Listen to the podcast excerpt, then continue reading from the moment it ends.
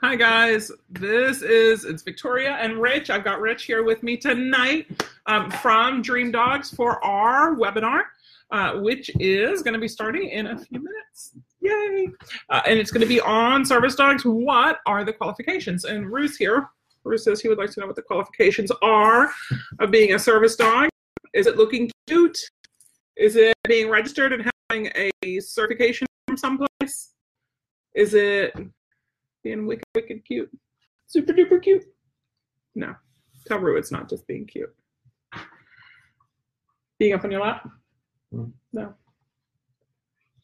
Uh, we've actually got all four of our dogs are in here with us tonight. Um, they've all been service dogs at some point. Uh, two of them have washed out. The Border Collies have washed out. Uh, Zoe because of hip and back issues, and Rue because he doesn't like to do it. So my black and whites are no longer service dogs. Um, they have had the training for it, but my browns are currently um, in training, and uh, Arrow works as my service dog, uh, which is really nice uh, to be able to have that. So we wanted to talk tonight about qualifications uh, for having your dog be a service dog. And first and foremost, you have to have a disability. You're not going to have a service dog unless you have a disability first. It can't just be a little disability. It has to be a big disability. It has to interfere with your life. Yay! Like, that's one of the perks of having a disability, though, is you get to have a service dog, right? How many people, those of you who have service dogs, people see you guys out and you're so lucky you get to bring your dog with you everywhere, and you're like, yeah, so lucky. Thanks. Um, so you need to have a disability. And your dog has to be trained to mitigate that disability. And what that means is your dog has to be trained to help you out in some way regarding that disability. Oh, there's Arrow. Arrow wants his turn at being loved and hugged. Hi, Budsy. Have a kisses? Aw, you give me kisses on Facebook. Uh, your, your dog has to help you out. So, for example, if I'm diabetic and Arrow's a diabetic alert dog, bonus. If I'm not diabetic and Arrow's a diabetic alert dog, he's not my service dog. Even if he has the training to be a diabetic alert dog, if I can't benefit from that, he cannot be my service dog. Now, say he knows other tasks, lap dog, right? That's what he thinks he is. Um, say he knows other tasks and diabetic alert is just one of them that he knows. That's not a problem as long as he is task trained to mitigate that. So we do a bunch of stuff with Arrow because he, you know, he's been my service dog for quite a few years. He just turned six. He's wicked smart and he likes to learn new stuff. Hi, Claire. I'm glad you're with us. I hope you're uh, you're doing good tonight. Uh, and Michelle and Terry, yay. Uh, so he knows a lot of stuff, including stuff that I personally don't need my service dog to do, but he knows them. So he knows, you know, block and cover. I don't use block and cover, but he knows them. No, I'm not going to tell people if they ask what's his task. I'm not going to say his task is block and cover, um, but he knows them. So um, your dog, ha the, the task has to benefit you. Uh, and here's one where if your tasks, if your dog's task is nightmare interruption, right? Can you take your dog out with you if that's your main task? Not really, because you're not going to fall asleep out at the grocery store. But when you travel, you might fall asleep someplace. Say you're traveling and you're going to spend some time. So we like to do, hi, Teresa made it. Yay, Nicole. Hi, guys. Leonard. Hi. Um, yay, Teresa. I'm glad that you did make it today. And I did message you, Teresa. Um, I have a question for you on Facebook Messenger. Uh, so your dog, now we know that your dog needs to be trained, you need to have a disability, but what's all involved with that training? So there's three main aspects of service dog training. There's the obedience training, where your dog listens to you and he walks with you at your side and he sits whenever you tell him to sit and he doesn't pull ahead and he doesn't jump up on people. There's that part of it. There's also the public access training, which this is actually one of Rich's favorite things to work on, is the public access training, because it means that we have an excuse to go out to eat. So that's always his favorite to do. Um, but the dog has to learn how to behave out in public. You can't take a dog out there who's being a jerkwad out in public. He has to be trained on what it is to, he has to do. You know, that at a table, you know, we want you to tuck underneath or curl up into a ball. You know, at the movie theater, you don't get to eat the popcorn that's on the floor. That's, that's Gypsy playing with a toy rolling in her back. That's what you're hearing, guys.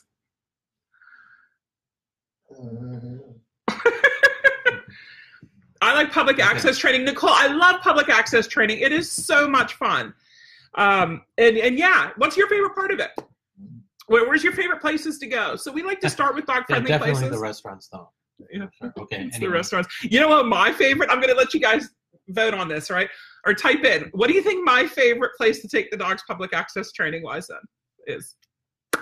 Type it in there. We'll see if anyone gets it. You know what it is, don't you? Yeah, yeah. Everybody, everybody knows what it is. Right? Uh, and then the third thing that they need, so they need the obedience, they need the public access, and they also need the task training. And that's what we had talked about earlier, too, where the dog has Disney, you got it, Claire. Claire got it on the first time. That's where I started, outdoor area to pet-friendly restaurant. Exactly, Maddie. And you know what? Luckily, here in Florida, Disney, right, Samantha? Y'all know it. Um, and we have an excuse to go to Disney next week. Really? Okay. Because we have something coming in on Sunday. The library, right, Nicole? um, we have, so, you know, they need to have the, the basics. So Florida, outdoor, dog-friendly dining, you know, it's good. Now, some areas it's not good. Disney, right? Disneyland was super fun, Michelle. I've only been to Disneyland once, but we're only forty-five minutes from Disney World. So, you know, that works out good for us. Um, but Disney's just the best place. And on Sunday, we're getting a new addition to the family. Uh, and uh, we're getting a standard poodle. And she's three months old. Well, she'll be three months old in a few days. Uh, so we get to start bringing her out. And I plan on doing a lot of videos. I did a lot of videos with Gypsy. Um, but we're going to do a lot more videos with New Girl, who doesn't have a name yet. And uh, show you guys what we do whenever we get the dogs in at three months old for training. Um, and what happens with the trainer whenever you have a dog that you want to train up to be a service dog. Uh, Nicole says, I like it when the dogs get to the point of a train trip at a museum in Chicago. You know, Nicole, we used to live up outside of Milwaukee, and Rich thought the center of the universe was uh, Chicago, and he loved to go there to the museums and stuff. And I kind of miss, because we've done that a few times when we lived up there. You know, if we get up to that area, up to visit your parents, I would love to go down to Chicago and do well, the museum. We should show Luke the uh, Museum of uh, Natural History. It's just a nice big place. It is. Really it's so cool. Last time I was there, they had this big, remember the big Egyptian thing? But that was like twenty yeah, years ago. That was twenty years ago. Probably they've totally changed it since then. Um, Maddie says they have a Dollywood. Nicole says she loves her poodle. And Terry says, you sneak, that was fast. Uh, what color? And I didn't realize there was more than one. Oh, yeah, so um, Disneyland is in California, and then Disney World has Epcot, so it has that big um, globe, and that's in Florida. Disney World with the globe for Epcot, because a globe and a world are the sphere. Um, but, yeah, yeah, no, no, and it's fine because there's um, there's other ones. What, Shanghai has one, um, Paris has one. I think there's a couple other ones. My goal is eventually to do them all. Uh, so the poodle is, she is a standard, and she is red, well, apricot. Apricot or red. I think she's red. Um, I have to, to check on that. I think it, it's do red. Do they call it apricot? I think it's red, but she's kind of a lighter okay, color. Okay, they just call red. All right. Um, I had just a little video, but it has the granddaughter in it, so I didn't want to put the video up. But um, I can send it over to you, Nicole. She's um, very jumpy and happy and happy-go-lucky. And her parents, her dad was, like, super tall. So that's one of the things, guys, I wanted to talk to you tonight about, too, is um, Gypsy is twenty and a half inches. Rio's apricot. Okay. What breeder? I will send you the info, Terry. Um, she is down about two hours south of us, but she has to drive up to Tallahassee. So she's going to drop off um, No Name Girl. They're calling her Rose. Um, they're going to drop her off on Sunday. So we get to meet her in person on Sunday. Um, but, yeah, it was fast. Um, I had been looking for a while. I had a few inquiries out and um, talked with a few different breeders. Some of them never got back to me, and that really surprised me because I told all of them that I'm a pro trainer and that I would like to know more information because I always have people who are looking for dogs. And um, in this one, you know, like it just, it all worked out beautifully uh, and we just went with it. So uh, I'm super stoked. Uh, we've never owned a poodle. Did you guys have a poodle growing up? No. Nope. Um, they had frou-frou dogs growing we had, up. We had a, a, a peekapoo. A peekapoo. You had the Afghan, too. An Afghan? Is that a poodle? That's no. not a poodle. No. So it's a frou-frou dog. It's an actual – no, it's a tall. Foo-foo dog. Yeah, well, this one's going to be tall, too. Mm-hmm. So um, so Gypsy's only twenty and a half inches tall. And she's ten months old, so she might grow a little bit more. But Era's twenty-four, and I need more height for mobility work. You know, I'm over six foot tall, and I'm not a little person. So I can't use Gypsy for mobility. Now, she is great for medical alert. She is a fantastic service dog in training. You know, she's really good at picking up things that I drop. Um, she's good at bringing me things. So if I ask her to go get me my medical bag, you know, she's working on that, on getting that well. Um, she is great with what I need, except for the mobility part of it. I And I know you can't you do mobility until their joints have closed up and they're eighteen months to two years old. Um, but it's not going to happen with her. So we talked about it long and hard. And, um, like I said, Gypsy is fantastic. She's the, the cornerstone. She's the start of our breeding program. But the poodle's going to be a good addition to the breeding program as well, because my top three breeds for service dog work are Goldens, Labs, and Poodles. So we're going to have that and uh, work on having the larger Poodles for the mobility or for people who want a larger dog. Um, Ashna. Is that how you say that? Ashna? Maybe a name? That might work. Uh, we have a list. Since we have Gypsy Rose, we're kind of going with strong women from history, as I like to call it, or history's whores. Um, so we have a couple. Um, I'm kind of or thinking just pop culture. Pop culture. Women, you know, oh well. Um, but I'm kind of th- I have something. I have Lola in mind because she was a showgirl, and then we could put yellow feathers in her hair. But um, we're going to see. And here, it took me two weeks to name my puppy when I got him. I love my breeder. He's my first poodle. Going to learn grooming. Oh, yeah.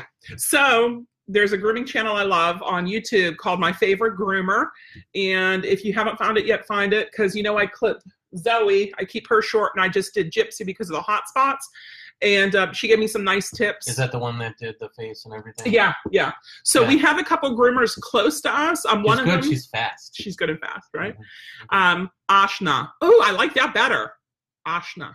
Ashna. I'm going to write that down. I'm writing it down right now. So, um, so yeah, there, there's one called the Pink Poodle that's pretty close. And then, um, ooh, Muddy Creek. I'm writing that down too, Terry. And then I have a friend who is a groomer, um, and she actually helped us with Era's nails um, long time ago. And uh, then I have another friend who we're going to use her in the future um, as Gypsy's baby daddy. And she used to groom, and she used to groom poodles, so she said she'd show me as well. So if you need any grooming tips, message me, and I'll do my best to help as well. I went through private grooming school and used to groom professionally and just retired due to disability. Maddie, that is fantastic, girl. I wish you were not up in Tennessee. Maddie Davis grooming. Good. Because it's a little bit daunting. Now, she is not getting any special show cuts. I've been looking up some cuts that I kind of like, and I have them written down, well, pictured of them. Um, So we're we're going to do that. Now, what does she need? She needs to start with the basics, right? And then she's going to start doing public stuff. So Gypsy started public stuff that very first day. I wish I wasn't sometimes either, right? Um, she started that very first day. We had her in the airport. We flew her back. She was in the Orlando and the Atlanta airport. Mm-hmm. And then uh, the next day we took her to Tractor Supply. That first week we did um, Gypsy, and, or uh, we did um, Tractor Supply and the dentist and Sam's Club. And we went out to McAllister's, remember what I said? And we did Disney when she turned nine weeks old. So that means we need to get little puppy to Disney pretty and quickly. And she's been to a movie. Did you say a movie? A Gypsy. I'm saying her first week with us. That was all oh, her first her week. First week. Okay. Um, Samantha says, I was thinking of getting a poodle, but got a German Shepherd, and I love him so much. That's awesome, Samantha. So we were thinking German Shepherd, and there's a few reasons why we didn't go with a German Shepherd. Is um, one, I still wanted a little more height. Um, two, we had a German Shepherd, and she shed all over the place, and there was fur everywhere um, all the time. So we kind of wanted to try a poodle and see, even though we're going to have to groom her. Um, you know, we're going to keep her pretty short. I'm not doing any weird poofy things. Um, and it took a while to talk him into it because he's like, I don't really want a fur fur dog. But I'm like, they're not. They're retrievers. And I like them for service dog work. And since I say Labs, Goldens, and Poodles, we figured, you know, getting a poodle would be super fun. And if she doesn't mesh with our lifestyle, we'll train her up and sell her up as a service dog. But she'll mesh with our lifestyle. I have no doubt. Um, the poodles that we've had in, the doodles that we've had in have been super fun, um, except for the couple who've come in for aggression issues, in which case we rehab them. But uh, I have a German Shepherd, but yeah, the shedding is awful. He's an amazing worker, though. That's awesome, Kristen. Yeah, the German Shedders, right? That's what I always told people. And I love Arrow's coat. He's got that smooth coat. Standard poodles are athletic. Yeah, yeah. I ended up doing a short clip all over, Terry says. Yeah, yeah, that, that's kind of, so you'll get to like be part of our journey with little No Name Puppy um, as, as we get her. Um, she's super puffy right now. Um, and they have a little sanitary cut on her little hiney. Um, you can see in the pictures, but um, but she is super wicked cute, and I'm super excited to get her in. And I'm like, I don't want to wait until Sunday. But she's going to the vet today, and uh, we are busy all week that we can't get down there. Yes, lots of fur shedding. One thing for me is a touching issue. So German Shepherd is less approachable looking. Oh, you've got it. Now, you would think so. And that's, here's Arrow again, right? The Malinois. People would go around him to go pet the pit bulls that we would have out. It's so funny. But yeah, a lot of them are, are I think very... I figured out what I'm really doing here. I'm taking care of all the animals that want to be on T V. They like to be on T V. They want to be famous. They want to be famous. Um, Terry says, I'll send pics. That's perfect, please. Yes. Any advice, guys? Because my grooming is, okay, here. Those two, um, Gypsy and Zoe, I groom them. Yeah. She doesn't like guards.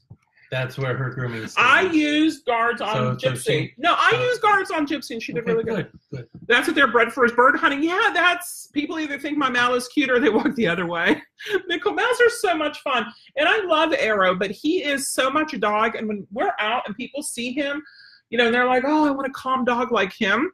I'm like, you're not a calm dog. He's crazy. Um, but he's calm in public. He is. He is an excellent service dog for me out in public. But we wanted, uh, you know, we want to do a breeding program. We kind of know that's where we're heading, um, doing training, breeding. I'd like to start up a nonprofit.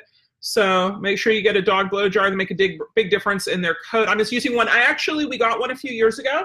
Um, we have a grooming table. We have a blower. We have clippers. They're, they're maroon. I don't remember what brand they are, but it's a good brand. I asked my groomer friend, and she told me which ones to get. Um, and we just got the guards. So, are you leaving, buddy? Yeah. Um, so, yeah. So, like, I'm like, we're halfway there already. We just don't have the skills. We have the tools, but not the skills. And then I think we're going to need to get a smaller set of clippers, too, um, so we can do the detail work, because we're keeping a shaved face. Uh, perfect. Yes. I'm super stoked. Um, so, anyway, back to the service dog stuff. Um, certification. So, do you think I should get her registered with one of these online registries whenever we get her, because she's going to be a service dog? I thought the same of the Rottweiler, but I have more people coming up to talk to you. Go figure. Good clippers, multiple blades. Oh, multiple blades. We need that because we only have the one. And metal combs. I have plastic combs. I keep Rio short. I shave his face, feet, and base of tail. I need to get a blower so he's curly after I bathe him. Nice. Okay. See, it's going to become more of a poodle talk. Okay. Yay, my people. Poodle talk. Poodle talk. Yeah. All right. Um, so we, do you think I should get her registered, guys? Because, you know, there are those ones where you pay sixty dollars and she's registered. Okay, here's the puppy. Yeah, that's a red. So that's puppy. Um, little Miss Girl. It's a pretty one. It has Dream Dog Blue in the picture, so I kind of had to get her. And then here's the video they sent. Okay. So see how happy she is? And she's people focused, so that's what I wanted, is people focused, happy, um, you know, excited. I mean, I, I can fix that jumping up in a few minutes, uh, but I can't fix if she wanted to wander off and just get into things, if she wanted to just dig. I can't fix, you know, I can fix that, but that's not what I want in a service dog. This is what I want in a service dog puppy. So when you guys are looking, that's what we want. And look how big she is. Like, I love this. She's less than three months old at this point. Right? She's so cute. So that's that's our girl. And yeah, she is registered. Uh, we got full registration. Um, A K C. We're doing full A K C registration. I'm um, here. Never had a problem with shedding my Mal, and I've had her over ten years. Arrow's coat is the best coat. I love Arrow's coat. Um, so Teresa says that's not funny about the certification. Bad Vicky, bad girl. Claire says cute. Get her registered. Beautiful color. And color can change a bit as they age. So when I meant registered, I didn't mean A K C. I meant those service dog scammy websites, as if you would. Thanks, right? So that's one of the things I wanted to talk to you guys about today, too, is there's a lot of them. You've seen them, haven't you? Yeah. We've heard people say, like, well, he's a service dog. Like, I have him registered as a service dog. And I'm like, where did you register? Um, oh, maybe a Reba. I like Reba, too. That my, I'm already had that on my list. Reva is a dog name? Yeah, like McIntyre. I know. That's what I was thinking too. Right? Um, in my work. Um, we have a Zoe and a Rue and an Arrow and a Gypsy. So I was looking at something, but it was a Z name, and I'm like, I, I can't do two Z names. Um, but I don't have an R except for Rue, Reba and Rue. Reba yeah. and Rue. But um, but so anyway, um, the scammy websites, don't do them, guys. Now there is only one place that I like, and that is with a patch that's heart shaped on one of his vests that says "Service Dog Registries are scams." That's awesome. Pandora. Ooh, I like that one too, and I can call it Pan too. You guys keep them coming. Pandora. Um, and you made it. Oh, that's not. Yes, Bonnie. Yes, I'm glad that you made it. Um, so I was just saying we're getting a poodle and asking about the service dog registries, right? You guys saw a bad service dog out at Lowe's today, right? It happens. And so sometimes they're having bad days, and sometimes they just want to have a way to get around the system. So there, there's only one that I recommend, and it is I A A D P, which is the International Association of Assistance Dog Partners, I A A D P, okay? International Association of Assistance Dog Partners. I've been a member of them for years, uh, and they have some nice benefits. Um, you get, um, check out, check out their website, I A A D P dot org, um, and whenever you join, they send you a membership card. So that is the only membership card that we use, um, that we recommend. Uh, because you need to pass the public access test, you need to show the tasks, and that is what we want. I A A D P, you got it, Claire, that's it, .org. Um, but that is a fantastic organization, and if you guys know, I don't know if maybe you guys don't know this or not, people think she's a golden doodle. They ask that about Rio all the time. Everyone thought Gypsy was a golden doodle. Every single person, is that a doodle or a lab? She's not a doodle or a lab, stop it. But that's what people assume, they're weird. Um, but yeah, thanks, Nicole. um, so we um, we like I A A D P. Where do you take the public access test with them? Usually wherever. Isn't that good? So we've done them at the mall. We've done them at grocery stores. We've done one at Disney. Um, Disney was great because everything was right there. And because we had gone out with the dog before, we knew he was good around food, um, you know, and that he talks under and everything. So... So, um, but Publix we found is like a great place to do them. That's our grocery store here. Um, There's a lot of those ones around. Yeah, yeah. And so we do that. We do a go out to eat with them, and we, we sign off. We do the C G Cs. So what we look for is the Canine Good Citizen test. The Canine Good Citizen, there's two advanced ones, like a community canine and an urban. So the three C G Cs, if they're a puppy, we like the four. If you include the star puppy, um, we like the public access test. Um, what we did is I A A D P has basically the same one as A D I uses, and we took that, we made some changes to it and have our form. So if you guys want a copy of our form, you have to message me and let me know, and that's your goodie for this week is a copy of our public access test. Um, I have to do just like one tweak to it. We'll just put our name on it, and then I'll send it to you. Um, who gives the test? That's a great question, Nicole. So when I talked to I A A D P, I A A D P, they said um, a C G C evaluator or a certified dog trainer. And since we're both, we did them. So we do them um, whenever we do gypsies, because I have not done gypsies yet. She just came out of heat. After three weeks of being in heat, it's been super fun. So um, I want to get hers on video when we do hers, um, you know, have Rich do hers and then put it on video and put it up. Um, how do you keep track of their training, written logs, video, or both? Maddie, that is a fantastic question. So what I tell people to do versus what I do are a little bit different. I tell people to document everything. Michelle says, count me in. Um, you have to message me, though, because I won't remember. Um, so you can message Dream Dogs if you want to, like the um, ask me a question or send me a message type of thing. Or you can email me, and I'll get them, I'll get them out to you, um, hopefully tonight.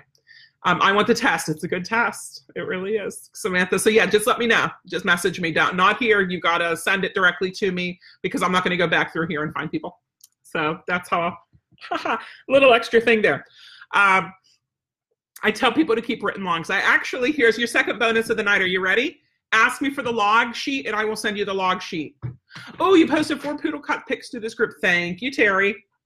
Um, log sheets. I have log sheets. I have them in our service dog training, well, information every handler should know book that Teresa and I wrote together. I have them in the back so you can fill in your log there. Um, I also have them as a P D F sheet so people can print it up and put it in their training binder. What's a training binder? Watch our uh, podcast, and you're going to find out what a training binder is. Um, Bonnie says she was making up a Facebook page for her prospects and service dogs and training to post all my training logs. That's awesome. I tell people to do it. I don't do it personally. I take so many pictures and so many videos. Like Gypsy has her own Instagram account with, let me see how many pictures we have on here. Um, and that's, I'm debating on if New Puppy is going to have her own Instagram or if I'm just going to put everything on the Dream Dogs. Um, she has over six hundred thirty-five posts on Gypsy Service Dog, Gypsy Rose Service Dog on Instagram. And uh, it's a lot to keep up with with everything for us. So what I do is this. I take index cards and I write down on it what I need to train the dog. So I write down sit, down, place, stay. I don't teach a separate stay usually, but for service dogs, I kind of do. Um, touch, tug, everything I'm going to need, I brainstorm and I write it all down on these index cards really big. So these are as big as my index cards are. So I write them really big on here and I tape them up on the wall. If you have a cork board, you can do a cork board. Put them up on the wall. And then as they're learning it, I put them in a separate section. And then as they've got it, I put it in a third section. So then I know what I have to teach, what they've got, and what we're working on. Okay, so that's how I do it. And as they're doing it and they've got it, it just, it moves across the wall. And that's how I keep myself organized. Um, with the board and train dogs, what we do is I have a sheet.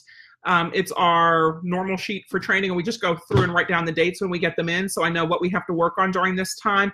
Sometimes we're on track, sometimes we're ahead, sometimes, you know, we need to work longer on some other stuff so they don't get to where we need at that time, but we get them there because we give like three days per, per like task grouping.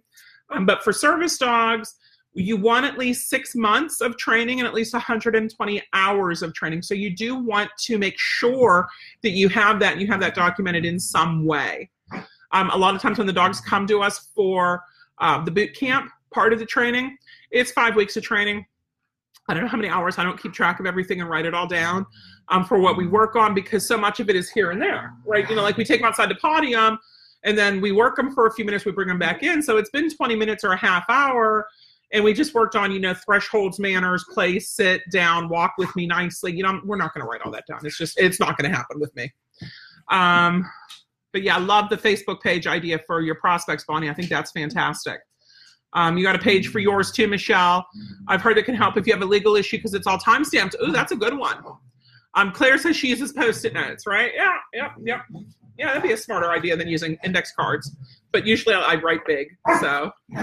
Hey, stop playing, guys. Be good. We're on a video. Uh, so that's what we work on uh, and how we keep track. And so I'll do that with task stuffs too. How far out do you need to plan for a five-month train time? What do you mean, Claire? Uh, mine has a private service dog group just for his training, and then he has Instagram as well, Maddie. That's awesome. Um, so for six months, um, one hundred twenty hours now. Gypsy's ten months old. She has eight months of training in. She's not a full service dog because she's a ten-month-old puppy. So I get a year, we'll evaluate her, make sure she's still on track for everything. And, yeah, I'll have then three service dogs. Well, the girls won't be able to do mobility. Well, New Puppy won't be able to do mobility until she's a year and a half or two years old. So I'll need Arrow whenever I have mobility stuff that I need. Um, for the for the girls then, or for Arrow, it'll be whoever I need. And I'll just rotate through on who I need. You know, we're pretty active, and we need to keep up with that. So when Gypsy's in heat, I'm not working her because she just wants to sleep and pee all day. Uh, whenever Arrow hurts himself, I can't work him. When the New Puppy, she's going to be a female as well. When she's going to be in heat, I'm not going to be able to work her. So I'm going to need all three of them because I don't want to be without a service dog. It's really hard. I'm wondering if I can send my male lab pup when my other female lab goes into heat in the fall. Exactly, Claire.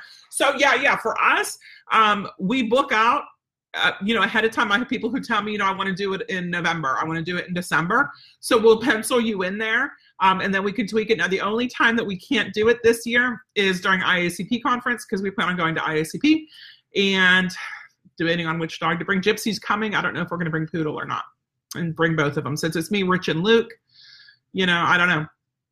Um, I'd like to be able to swap off, you know, and bring one and then come up and swap out since we're close. And it's really a long day for them. So it'd be nice if I could bring them, do like one in the morning and one in the afternoon. Um, you know, and just leave the other one crated in the room with a frozen Kong. I don't know if we're going to do that or not. I C P is in September. Yep. It is like a Sunday through Wednesday this year. But yeah, it's in September. So we're good before and we're good after. Um, but we find like Elvis is here right now. I love Elvis. He's this little chocolate lab pup who's six months old and almost seven. And we've known him since he was a little puppy, and he was a screamer. Like, you'd put a collar on him and he'd scream. You try to walk him on stairs and he'd scream. You try to walk him on hardwood and he'd scream. You put him on over plays and he'd scream. Like, Elvis screamed over everything. And he has been so good this last, what, two, almost two and a half weeks we've had him. Uh, new speaker announced for I A C P, I wish with someone with dog training experience. Um, and Claire says no problem there. So, um, Terry, he, um, it's Drew and Stella, and they spoke last year um, at conference. He's a comedian, um, and he does service dog humor as well, which is nice. So um, his presentation last year was really enjoyable. So I'm glad that they have him um, coming. I actually just asked him if he wanted to be on my podcast. So I'm hoping that he says yes, or that he sees it, and I'm bringing my stuff just in case I can ambush him. You know, okay. Yeah, um, dog training is always good, you know. I'm looking forward to seeing Ivan. I've never met Ivan. Um, we've messaged a little bit, um, but I'm really looking forward to seeing him this year. And um, I heard Bart Ballone's going to be in the area, and he might be getting a booth, and that would be super awesome too. I think we're actually going to have a booth this year um, between the oils and the holistic approach and the service dog and the service dog online program and everything, you know. Um, and because three of us are going, it's me, Rich, and Luke, uh, you know, it's probably cheaper to get a booth. But we need to sit and figure it out because we haven't committed yet, because I don't know if Luke wants to go. I know he wants to go now. I don't know if I want to go when it comes time. Um, and we need somebody. Last year we had a friend stay at the ranch, and she can't stay at the, I don't think she can stay at the ranch this year. Um, she's having some health issues. So, um, so service dog qualifications, guys. You used to have to be spayed and neutered for I A A. I don't think so. Arrow's not neutered. Um, I don't, I don't think so. But Bonnie, let me know about that. I never even thought of that, because I don't neuter until I need to. Uh, wow. I'd love to go one day. Are you speaking this year? I am not this year, Claire. Um, I did last year. I had the white paper and talked about holistic dog training, and it was super fun. And then we had our booth there. So we got to talk to a bunch of people, and because we had the booth there and I talked to a bunch of people, I missed some of the speakers, but, um, Rich got to go to them and, and enjoyed them. So, uh, you know, I liked having the home base for us, um, you know, the table there. And then we were actually sat um, right beside the guys from Learburg, um, Ed and Jeff. So we talked with them, and that was super fun. Um, and, you know, some of the other stuff that, you know, like, it happens. So I need to look and see who's going to be there, because what we usually do is we print out, you know, and circle who we're going to go see on what time slots. And then uh, sometimes you don't get to see everybody. Sometimes you do, sometimes you don't though. Um, but yeah, yeah, it's super fun. I really enjoy it. We've gone, let's see, we did D C, Saint Louis, California, Saint Louis. And so this will be year number five. Um, Bonnie says years ago they had to be spayed and neutered, but I know things have changed, especially with all the research with the health benefits and whatnot. Yeah. Learburg needs to have you on. Claire, tell them that. I would love that. It'd mean a lot coming from multiple people, not just me saying, hey guys. Um, I actually, when I was talking to Ed while we were there, I said, Ed, that picture that you guys put up saying crown collars should go here, not here. I said, I get so many people and it drives me insane. And he laughed. And I said, we need to do one with, you know, with the arrow, with the dot, with the collar as low as we can, with him saying like this. So whenever people say that, I can send a picture and him saying it's okay. Cause I'm like, you know, everyone knows he's not the, uh, the prong collar expert god. But, uh, but I said, you know, I don't always keep it up high and engaged all the time, because I want the dogs to have it off. You know, now the Newfoundland we have in, it's up high because he pulls. So walks, it's up higher, but it always slips down. Um, anyway, uh, what else? What else, guys? I like this. This is fun. I kind of have what I'm talking about. We come back to it, and then we rotate off onto tangents.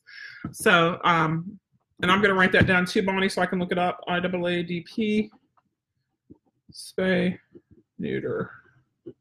I have to have my notes. My prong goes low on my German Shepherd. Yeah.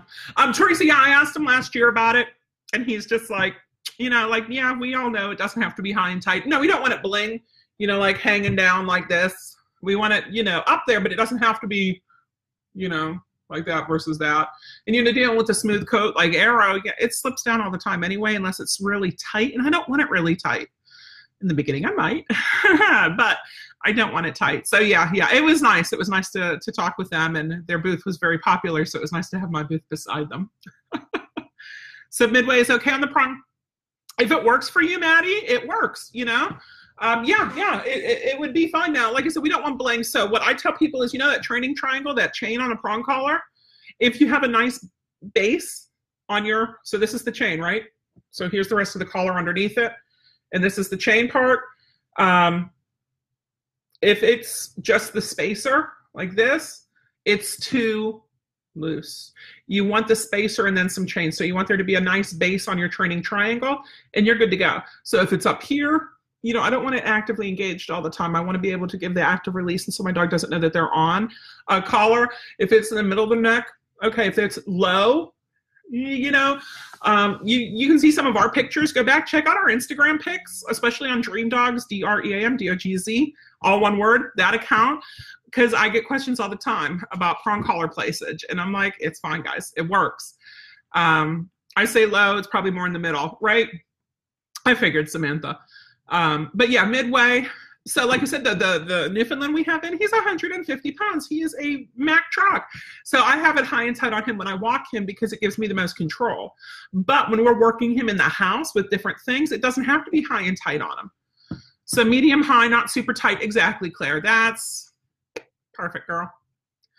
Uh, and we do use everything. I use, I don't know what I'm going to use with Poodle Puppy. We'll see what she takes to. I have gentle leaders here. I have prong collars. I have slip leads. Um, you know, we have e-collars.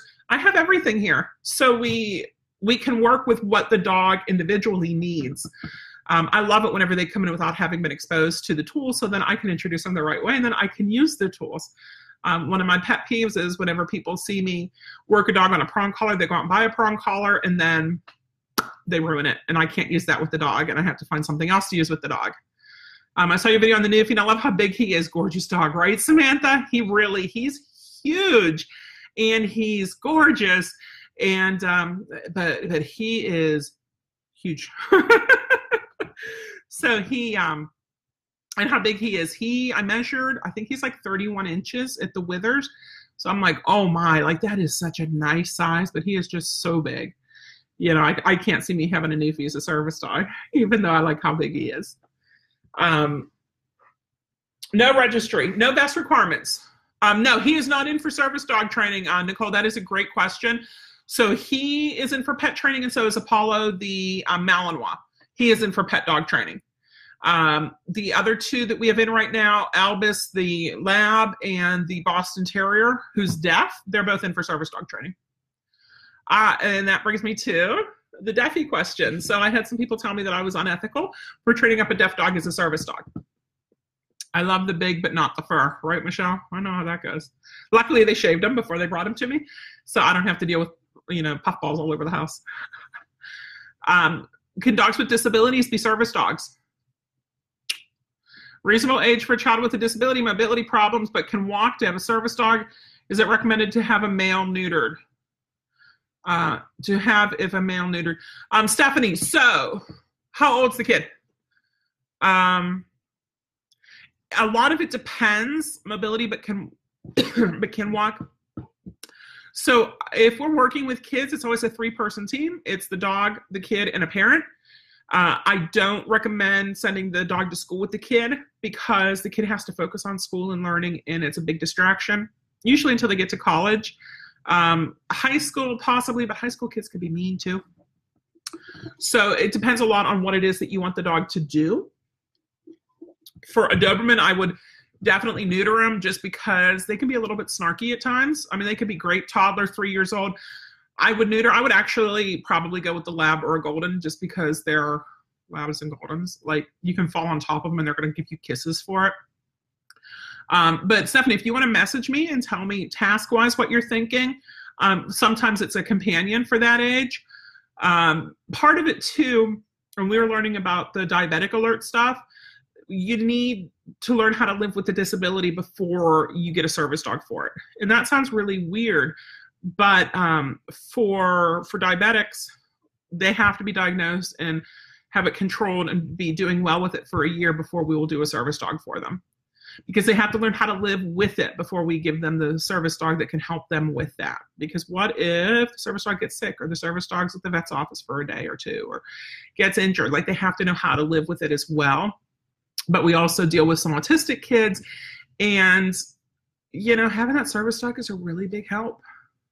So I hate to say, you know, you can't have a service dog, but um, we try to, um, do you train for autism? We have a friend who's looking. Claire, it depends. Um, a lot of times um, what we do, you know, yeah, yeah, we, we help out a lot with the um, with autism. We like the psych. I like the P T S D stuff. I like the mobility. Those are my favorites. I'll do the medical alert. Um, I'll do the diabetic alert. Um, we actually do a lot with um, vasovagal syncope um, in POTS, which is like getting to be like the hot thing that everyone's getting. Um, so we'll do a lot with them as well. And we're like the only trainers that I know of who train dogs for POTS. Um, there's some things I don't do. I don't do hearing dogs. I don't do guide dogs. I don't. Um, now I have a client who was asking me about hearing dogs, and that's what I told him. I said, I've not done one. I'm happy to, like, I know how to do it. I just, I haven't, because I'm usually busy with the other stuff, but if he wants to work with us with it, you know, like, we could do that. Add another one to our list. Um, Kristen agrees. Cool. Okay. So, um, qualifications, you have to have the disability, guys. Disability, a life-changing, basically, disability. Um, you can't say I am disabled because I'm pregnant. Give me a service dog. That's not going to happen. Um, your dog has to be trained in obedience, in public access, and tasks. Um, so what we do is service dog skills and service dog tasks and public access. So we added in that service dog skills. That includes things like touch and tuck, um, under, um, tug. It's a lot of T's and U's. Uh, and then certifications, we like the dogs to have their C G Cs, their public access tests, no registry. Registries are scams. Don't do registries unless it's the I A A D P, which is a registry. Oh, I know what I was going to tell you about that. So April, I think it was April or May, one of those months, they had the um, the eye tests for the dogs. And if you owner trained, you weren't eligible. It was only program dogs who were eligible, okay? But if you were a member of I A A D P, I A A D P, you were eligible, okay? So that's why I tell people, join up the I A A D P. Um, S E R F, yeah, that's it. Yeah, so you needed to have either a program dog with an I D card and a vest and everything, or you needed to have I A A D P. And we were looking into doing, you know, our own um, patches and our own vests and our own I D cards. But here's the thing. I A A D P is pretty cheap. It's like thirty bucks a year, twenty bucks if you do multiple years at a time, I think. It's really cheap for that. And what you get for it is super. Like, you get, um, what, Dasiquin, um, Welactin, Canine Advantix. Like, you get a bunch of stuff that I can't provide. You get like a real nice discount on muttlocks. I actually have to order some muttlocks um, for Gypsy, because I want to try them, because we always go with roughwear. But the muttlocks, they have like, it's a really cute color, and I want to try a different type and just see. So they have a really nice discount for that. It's half price and half price shipping. Like, you can't go wrong. Um, so we're going to do those, and that's because of I A A D P. So for me, it's worth it. Plus, you get the I D card. Um, Samantha says, my service dog is four years old. Can I still teach him new tasks? Oh, girl, yes.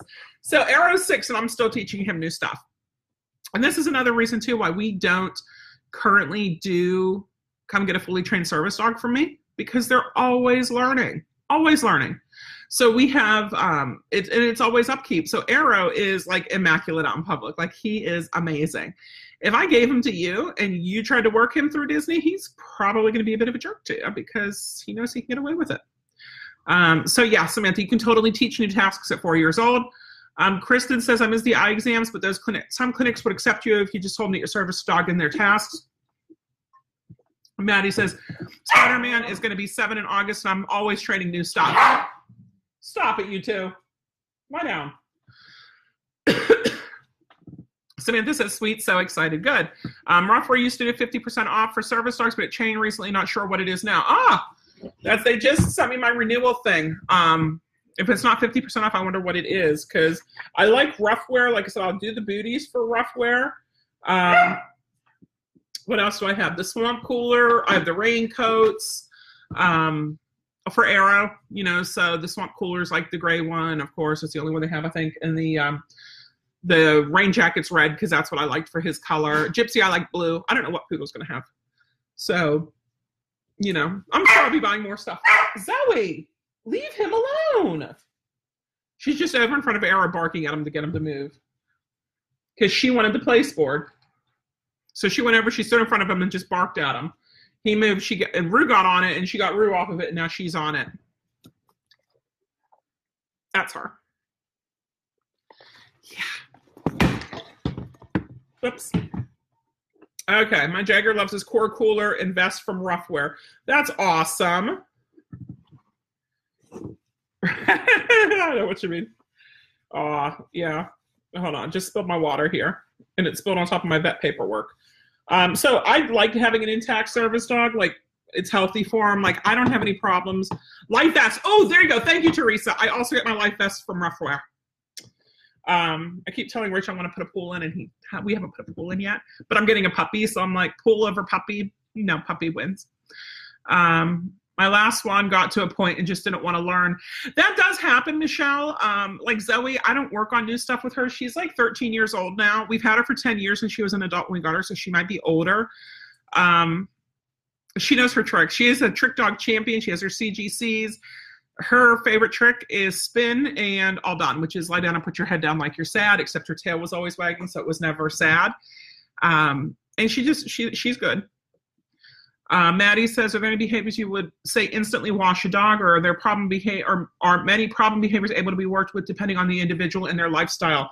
Maddie, that is like the best question tonight. I think that like gets a, a gold star right there, um, because it's that's a, a big question. Aggression, I would say nope. Um, some of it can be managed. So if your dog's like barking at the leash to go say hi versus your dog's trying to kill you and other people. I know it varies, but what was the typical age to retire a larger breed dog? And we just put a pool in Grateful Labs in the summer heat in Georgia here. Claire, we might have to come up and visit you at some point. um, so behaviors that instantly wash. Like I would say aggression stuff, um, nervous, fearful behaviors, um, really bad separation anxiety where the dog's just, you know, having a fit to get out. We want service dogs to be calm. We want them to be cool. We want them to be collected. We don't want them to have issues. So those are the big ones. So we do evals here at the ranch, and I'm going to give you guys some of my secrets here. We do, we call them discovery sessions. So we meet up with people either here at the ranch or we get together at one of the local restaurants, um, and we meet up with people who think that they'd like to have their dog be their service dog. And if the dog's already in training as a service dog, we can meet inside the restaurants. If not, we meet outside the restaurants. But I just want to see how the dog is out in public. Now, if the dog's pulling, if the dog's jumping, um, if the dog doesn't want to listen, to a degree, those are all workable. But I can't change genetics, okay? Case in point here, I have two kittens. They're both, we got them at three weeks old because they were found and da-da-da-da. Like, I didn't buy three-week-old kittens to have three-week-old kittens. Like, they were found on the street. So three weeks old. It's a brother and a sister. One of them is a whacker and one of them is a scamper. Now, if you guys know me from online, you know that there's two types of cats, the whackers, who the dogs come up to them and they're like, and the scampers, who they see a dog and they take off the other way. And usually with prey, prey dogs, you know, dogs who have prey drive, they chase the scampers, and the whackers, they leave them alone. So then if you're looking for a cat you, and you have a dog, you want a whacker, you don't want a scamper. Okay? It's like my cat training stuff, right?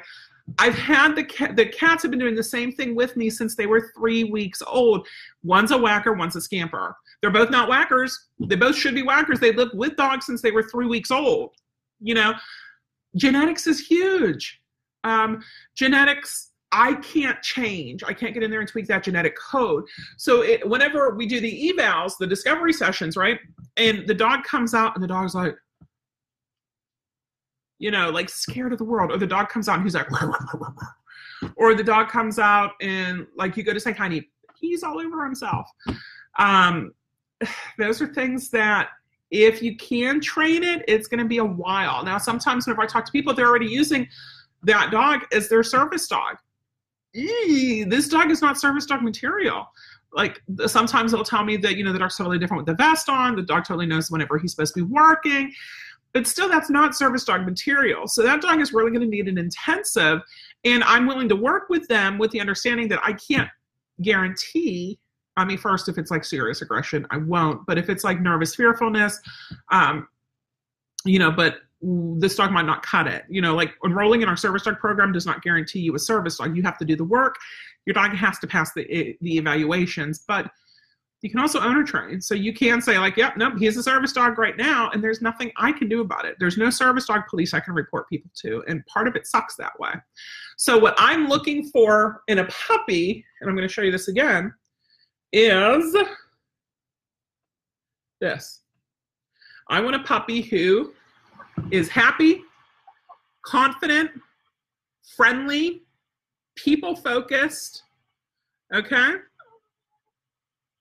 Look at that. She wants pets. She wants cuddles. Like, this is ideal for what I'm looking for for a service dog, okay? She is not, I don't think she has champions. I don't know if there's champions in the titles or not.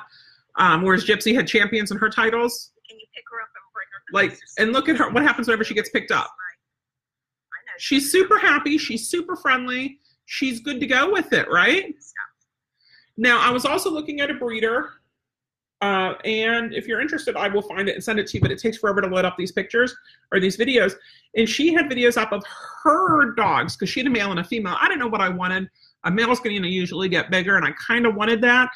But a female can make babies, and I kind of wanted that too. So I didn't know which one I wanted. So I was looking at both. And so this male that she had available was very nervous. Didn't want to walk on rocks or mulch. Was okay in the grass, but was very hesitant on rocks or mulch and didn't want to walk on that. Um, there was a cat there, and he ran from the cat. And I was looking at another poodle of hers, a female, and the female was very happy, confident, you know, walking wherever, um, you know, coming back whenever called, um, you know, playing back and forth with another dog, um, went up to the cat, was like, hi, kitty, you know, and then like just turned and left because didn't care about the cat. Like that dog I liked better. And so I was actually talking to her about that poodle um, versus the other dog where, you know, the dog was already afraid and nervous and fearful about different things. So there are some things that I look for that if they have it, I'm good to go. Um, you know, Albus, when he first came out, he's the chocolate lab we have in now. He, uh, He's he's like a normal chocolate lab. Like he was happy and go lucky, and you know, like he's a little bit of a screamer. You know, he didn't want to go in place. He went, ah, you're killing me. We're not killing you. Knock it off. Um, so you know, he just needs that. You know, like this good, and he's been great so far. He hasn't. You know, it's been about a week since he had a screaming fit about anything. Um, so you know that. Um, but yeah, that's. Are there any behaviors instantly wash a dog or problem behaviors able to be worked with? Um, Gypsy barked at somebody. Like another dog because he wouldn't come over and say hi. That's fine. Like I'll work with that. Um, I'm trying to think of some of the other dogs that we've had come in. But usually, guys, if you if you get the dog that's people-focused, friendly, fine, exploring new things, you're going to be in much better shape than like the dog who's cowering in the corner, who doesn't want anybody to come say hello, who pees himself, who growls and barks at other dogs. Like that's not a dog who's going to be a service dog, no matter how much training you go through.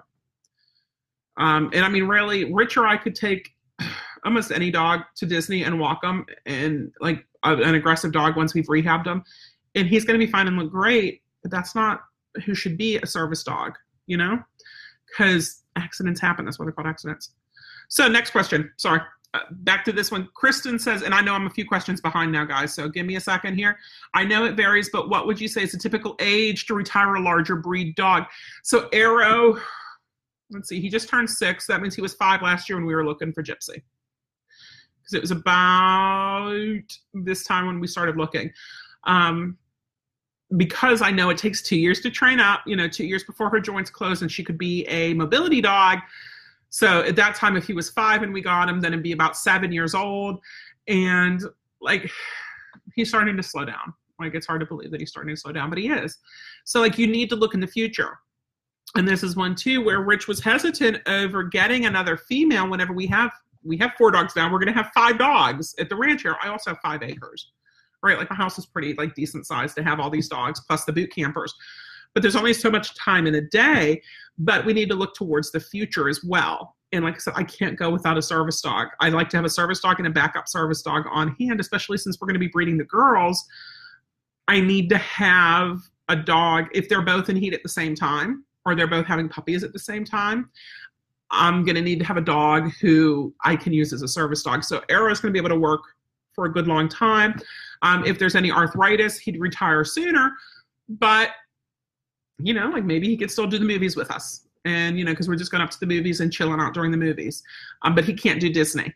Um, I also, one of our, um, one of my clients, love her. She is undergoing some serious medical issues right now. And her dog is going to have to be washed because he has, he just developed like all of a sudden these serious issues. So she's in a lurch because she needs a dog for the, for the stuff, but she doesn't have a dog. She doesn't have a backup dog. So we're working on getting her uh, a dog to train up as her backup dog. So I love having a backup dog. So if something happens, um, like Rue last year went to um, Utah with me and a friend, I had Arrow, and then she didn't bring her service dog. She left her service dog here and brought Rue instead. Um, because, you know, we had traveled with Rue already, and it was just, it was a better choice at the time. So, you know, being able to do that is nice um, because you never know when things can happen and they have to be retired. Um, and sometimes, like, Era was out of commission for like two weeks, three weeks um, because he hurt his leg. You know, Gypsy was out, just out of commission for three weeks because of the heat. And before then, like a week because of the hot spot that she had.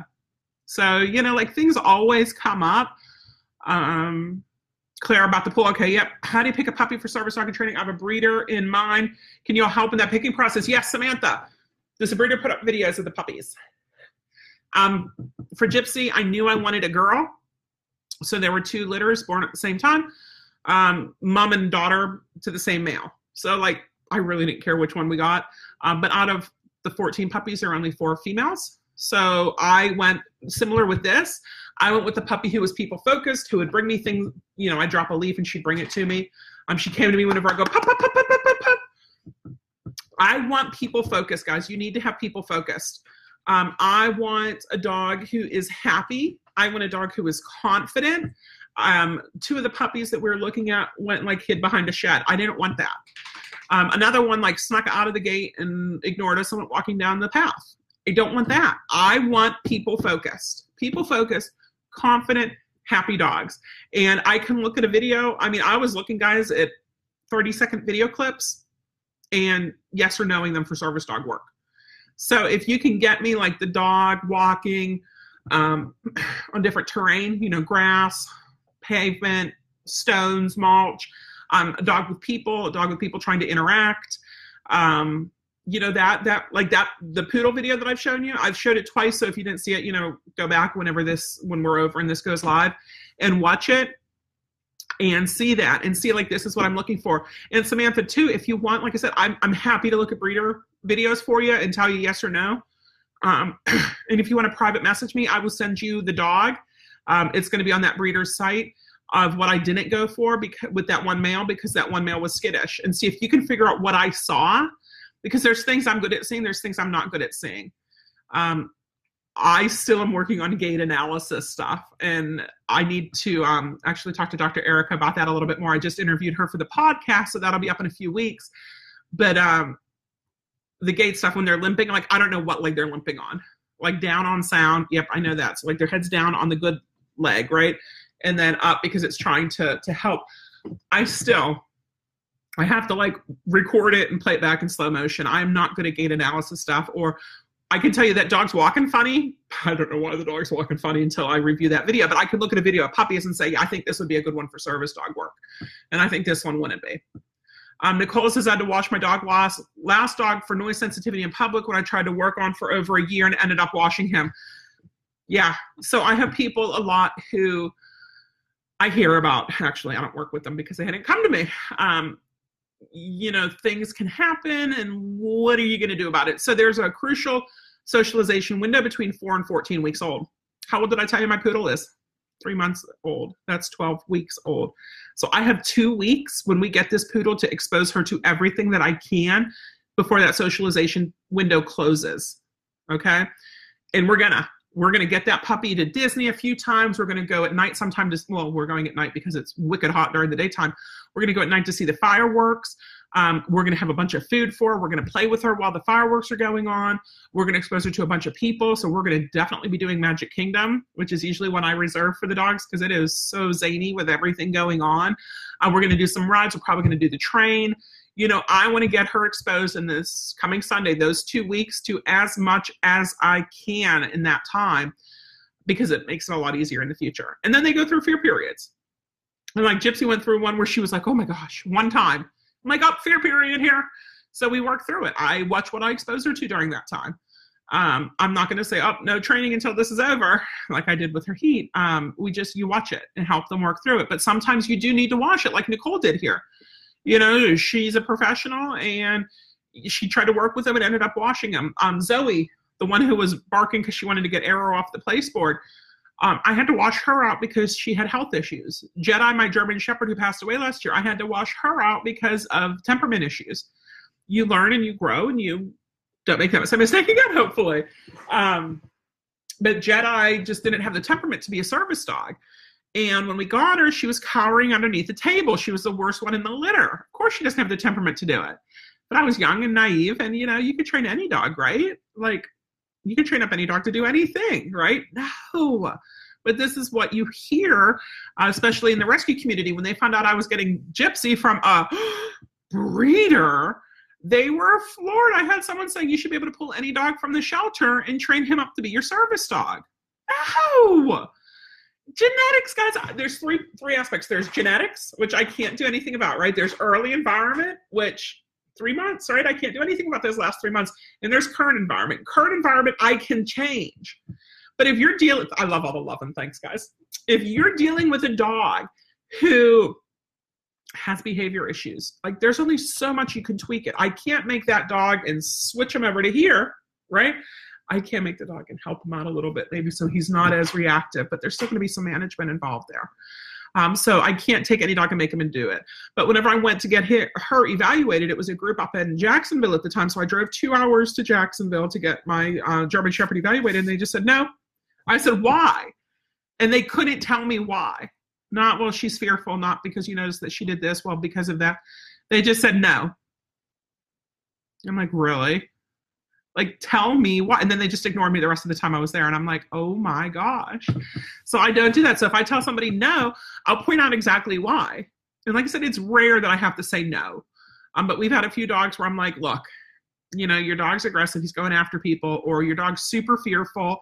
And, you know, you see how he's cowering here. That's not what I want to see in a service dog. It can't happen in a service dog. Um, so Maddie says, my service dog right now is a Chihuahua and he loves his job, but he doesn't like the car. He's scared of thunderstorms and he has separation anxiety, but he does great and he works beautifully. And we've gotten lots of compliments, but in the future, I'm definitely paying more attention to temperament and genetics. Going to get a lab. Yeah. Lab poodle golden. Maddie, how old is your Chihuahua right now? Um, there's some stuff we can do to help with the car and thunderstorms. Um, and separation anxiety. I actually love my holistic approach, and I'll use essential oils with that stuff, um, you know, depending on how he is. Um, you might want to try, I don't know if you're creating him in the car right now. Um, I like to create the dogs in the car in the beginning, and it, the Chihuahua, you know, it's like a small cat carrier, um, and maybe if he doesn't see, he'd do better. Um, but there's some essential oils that help out with that, um, with thunderstorm stuff as well. Um, none of my dogs have thunder phobia, you know, which is really nice. Because I don't like thunder phobia. Um, and we get rid of that by, and I mean, Florida, we get boomers every afternoon, usually in the summertime. So we get over that with, um, we laugh about it. You know, we'll throw a party. Now, Boo, my Siberian Husky, years and years ago, she did not like them, so she just go and hide. And I'm like, fine, go and hide. Fireworks or thunder boomers, she, she didn't like either of them. Um, health-tested parents, Nicole asked. Yes, I like health-tested parents.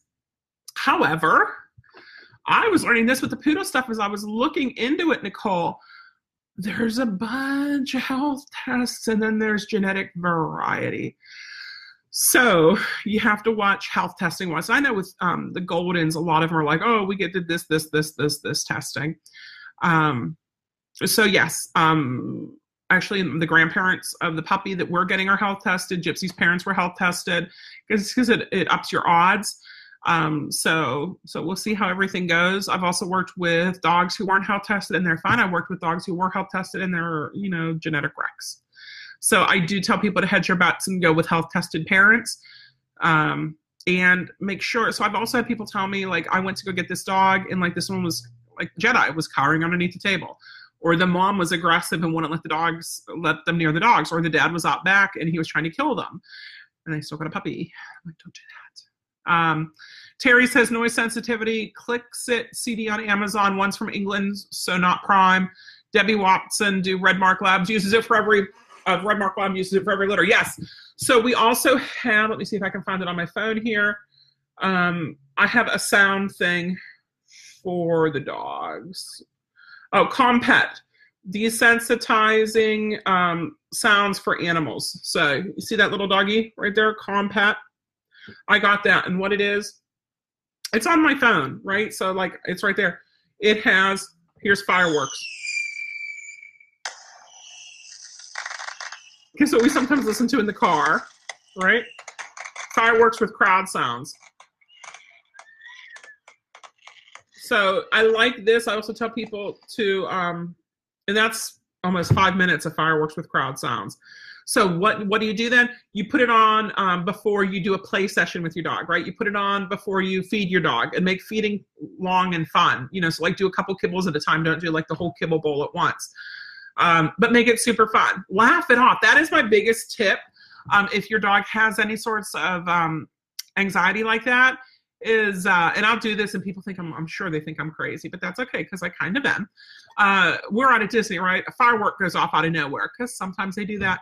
If the dog does anything, or sometimes even when they don't do anything, ah, ha, ha, ha, did you see that? That's so funny. And it works. It works. The dog's like, oh, okay. She doesn't care about it. It's not a not worry. I'm not going to worry about it. Um, oh, comes from England. Okay. Uh, Kristen says, my dog is six and he's amazing, but I worry about getting another mostly because I have a fox that's so jealous. Like a real fox, Kristen? Like a fox fox, like a um, silver fox, experiment fox type of thing? Um, it's difficult with him. Maloodles, no, no, no. That's why Era's getting neutered. So, oh, I didn't, I didn't tell you. Yeah, Era's getting neutered right before the fourth of July because I don't want Malagoldens or Maladoodles. Um, That's why I'm training two for myself right now. Nicole, yeah, yeah, it works up. Service dog name idea backup, all right? Um, Ellen's here, hi. Um, you can't have a backup dog in your tiny apartment. And that happens sometimes, um, that you can't. Sometimes, you know, depending on what you need, um, and this is hard and my husband doesn't get this. Sometimes it's better to rehome if you need to. So, you know, get the dog, get him trained up, and rehome your old one. I actually worked with somebody who she had to rehome her last dog because she could only have one dog and the old dog just wasn't cutting it. So she went and she got a dog, um, my breed recommendation, and like the dog was fantastic. And she's so thrilled and this dog is doing amazing. And, you know, sometimes you need to, um, you know, when they get older, you know, they can have a nice retirement, but if they're with you, they're going to work all the time. And Michelle, I'm not saying this is your case and you should get rid of your dog, but you know, it's something that we need to think about as the dogs do get older. So Era will have a home here with us um, because I can take him out. But if he got to the point where he couldn't work and he was like, no, I must work, you know, like I love my dog. So I have to do what's best for my dog and not be selfish on my part. So I keep telling Rich, we need to find a new home for Rue because he'd be happier with not having any other dogs. But he's like, no, who's going to hurt our cows? I love Rue. And Rue's awesome. But Rue also likes to be only dog. Okay. Claire says, my girl that passed away at age five. Oh, I am so sorry to hear about that, Claire, too. Like, holy cow, age five, that was it. That's not, that's not fair. She was a great mom with a wonderful temperament. She produced a lot of wonderful prospects. The daughter of hers that I kept is not good service dog prospect, but her son is, so I'm going to start working him. He's people-focused, friendly, laid back, not afraid of anything, and super motivated. So sometimes it skips a generation. It does. Well, that's my goal when we start breeding is to breed the poodles and to breed the Goldens for service dogs. So I already know a couple of the dogs I'm going to use as baby daddy um, because I'm, I'm, I want to breed for that. I know not every dog is going to be service dog material, um, so that's where we'll get some pet dogs, you know, that we'll be able to place and uh, possibly get some service dogs that we'll hold back and work with on our own and sell them as pre-started because we always have people who need a a dog, but they don't want to deal with the puppy stuff, you know, so we can get them started with all that, but that's going to cost more. Um, Samantha says, sounds great. Thank you. I'll definitely message you. Awesome. Maddie says, yeah, I just do the best I can with mine. If it was too much for him, though, and he hated working on Wash Him Out Learning, definitely for the future, though. Yep. And you know what, Maddie? It's really good that, and, and all of you guys, it's really good to have a dog that you can kind of experiment on and, and work with, right? So Arrow was the first one that we actually did, like, Malinois tug, right? And the drop it and the leave it and everything else. And he's nuts about it. So with Rue, we taught him a really good out right away because I was not going through that again. Um, so, you know, what you learn on one dog, then you're going to perfect on the next dog. And Maddie says he's seven. He cries a lot in the car. The only thing that works is the e-collar in the crate. Yeah, yeah. Seven in August. Yeah, that's. Um, Kristen says fear can escalate to biting. Also, I had so many kids grab my dog too just today while checking in to have my labs done at the hospital. They reached out and grabbed my dog by the butt. Yeah. People are weird, but yeah, that's one of the things too, Kristen. Totally. So we're responsible. So if a kid grabs my dog's fur and pulls it, right, and my dog turns around and bites them, who do you think is going to get in trouble for that one? Me. My dog. My dog has to be bomb-proof, which is why I like Golden. So I'm going to tell you, whenever Rich and I got married, like twenty and a half years ago, right? Like we've been married forever. And one of my cousins came to my wedding. And she stayed at the house with us, and we didn't know this till afterwards, but we had a golden retriever at the time. Her name was Maddie, and the kid was like two years old, and he would dive bomb from the couch onto the dog. He also, because we got married December thirteenth, so it was right around Christmas time. Everything was Christmas decorated um, because we had everyone coming up to the house for the wedding. So we had candy canes, and he'd get a candy cane, and he'd put it on the dog's fur and rip it off. But the mom doesn't tell us this until we, until she was home, until like weeks after the whole incident had happened. And we're like, you let your kid do what to the dog? And we're saying, holy cow, you know, so glad that it was Maddie the Golden who this happened to, because if it would have been our other dog, the kid would have had his face bit off, right? That's why I like Goldens as service dogs. You can do anything to them and they're going to give you kisses. Um, you know, with Arrow, he is awesome out in public. I do, I am proactive because he is a Malinois. I don't want anything to happen. I don't want, um, you know, a kid to grab him by the fur and step on him, um, step on his tail or kick him and have anything happen. I don't, uh, he wouldn't do anything, but it's just the whole idea that it's in the back of your head. Um, so one of the things that we work on is having other people come up and pet your dog and then focused on you, people coming up and stepping on your dog's tail, Um, people coming up and distracting or poking at your dog, and they have to totally ignore them and focus on you. Um, Maddie says, same in Tennessee, lots of thunderstorms. Bonnie says, too many people believe health testing is gospel. I've actually had several dogs fail health testing after coming from long lines at Clear Parents. You know what, Bonnie? I've also had, because I have a friend who, um, she's in the show world, Ann Baxter, right? So she's great, and that she was telling me that, too, that she's heard of some who they'll they'll fail with this vet, but with this vet, they'll pass it because this vet can get a better x-ray. And then I've also, because again, I've been looking into this. I, I don't know too much about breeding, so maybe maybe people can help me out with that too whenever it's time. But um, like they're going to help me out with the grooming of the poodle. Um, for the health testing, right, for the poodles, it was saying like you're breeding, you're getting tighter and tighter hips. But what's going to be the change in that? Well, if you get tighter hips, my guess is the the angulation is going to change up. You know, think of the, the German Shepherds, right? So the angulation changes up, and then that's going to put undue stresses here and there. And, you know, as long as the dog's not like, whenever they're walking. So so there's a lot that I don't know about that I need to. Um, Gypsy, we might get her prelims done in August, debating, um, because she'll be a year old in August. Um, Terry says, calm pet. Kristen says, a red fox, I rescue foxes. Kristen, that is the coolest thing. Oh my gosh. I heard about the silver fox experiment years ago. And since I'm like, oh my God, we totally need a pet fox. Like how cute would that be? But that's so neat that you have, that you rescue foxes. Oh my gosh.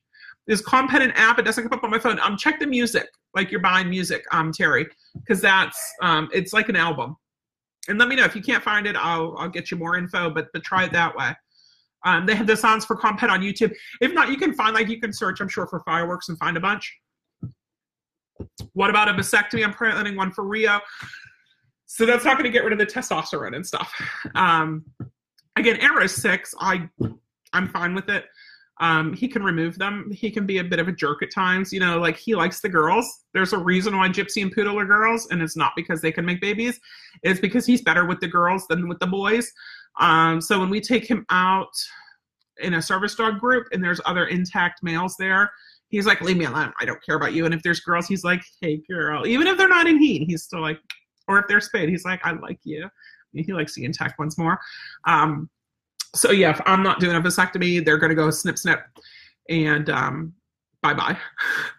And then I want to see, too, if that changes his behavior at all, um, or if it makes him sluggish. Ha, ha, ha, ha. Um, I don't think that's going to happen. Um, Michelle says, oh, no, I've only had to rehome a few dogs in Oliver's sixteen months, so I still have time to see. Um, yeah, do you – are you, you're in our Facebook group, right? So we do have our Facebook group. It's called How to Train Your Service Dog. Um, and it's on Facebook. If you guys aren't a member of that yet, join up, be a member, because guess what our next thing is going to be? The retrieval uh, course on how to teach your dog to retrieve. Um, we're going to do it with Albus here and probably do it with Poodle, um, you know, whenever we get Poodle, uh, because retrieval is huge. And then after that, I think we're going to do focus heel. So I've got like my little, what do you guys want? So if you guys haven't voted yet, but it's like kind of neck and neck. But the um, retrieval has just a few more votes. So I think we're going to start with retrievals. Um, but, yeah, sixteen months old, you still have plenty of time. Um, you know, that's not a problem, Michelle. Um, Samantha says, a few kids at Disney grabbed Jagger's tail and he ignored it. Thank goodness he loves kids. My husband was real quick to talk to the parents. So, Samantha, here's a, a fun one, right? We're in line one time. They used to have the Animator Studio um, over where – the um, Star Wars launch bay is now, was the Animator Studio, right? So uh, Rich and Luke were doing a ride, and Arrow and I were over in there because I love to go in there and draw. Like, I wanted to be an animator for Disney growing up. So we're standing in line there, and there's this kid who keeps trying to pet Arrow, and I said, no, no, honey, like, leave him alone. He's working. And the parent's like, why can't he pet your dog? I'm like, because he's working. Like, I'm thinking, like, why would you want your kid to pet my Malinois? Like, have you seen him? Um, well, he should be able to pet him. And then the kid starts crying. And look what you did.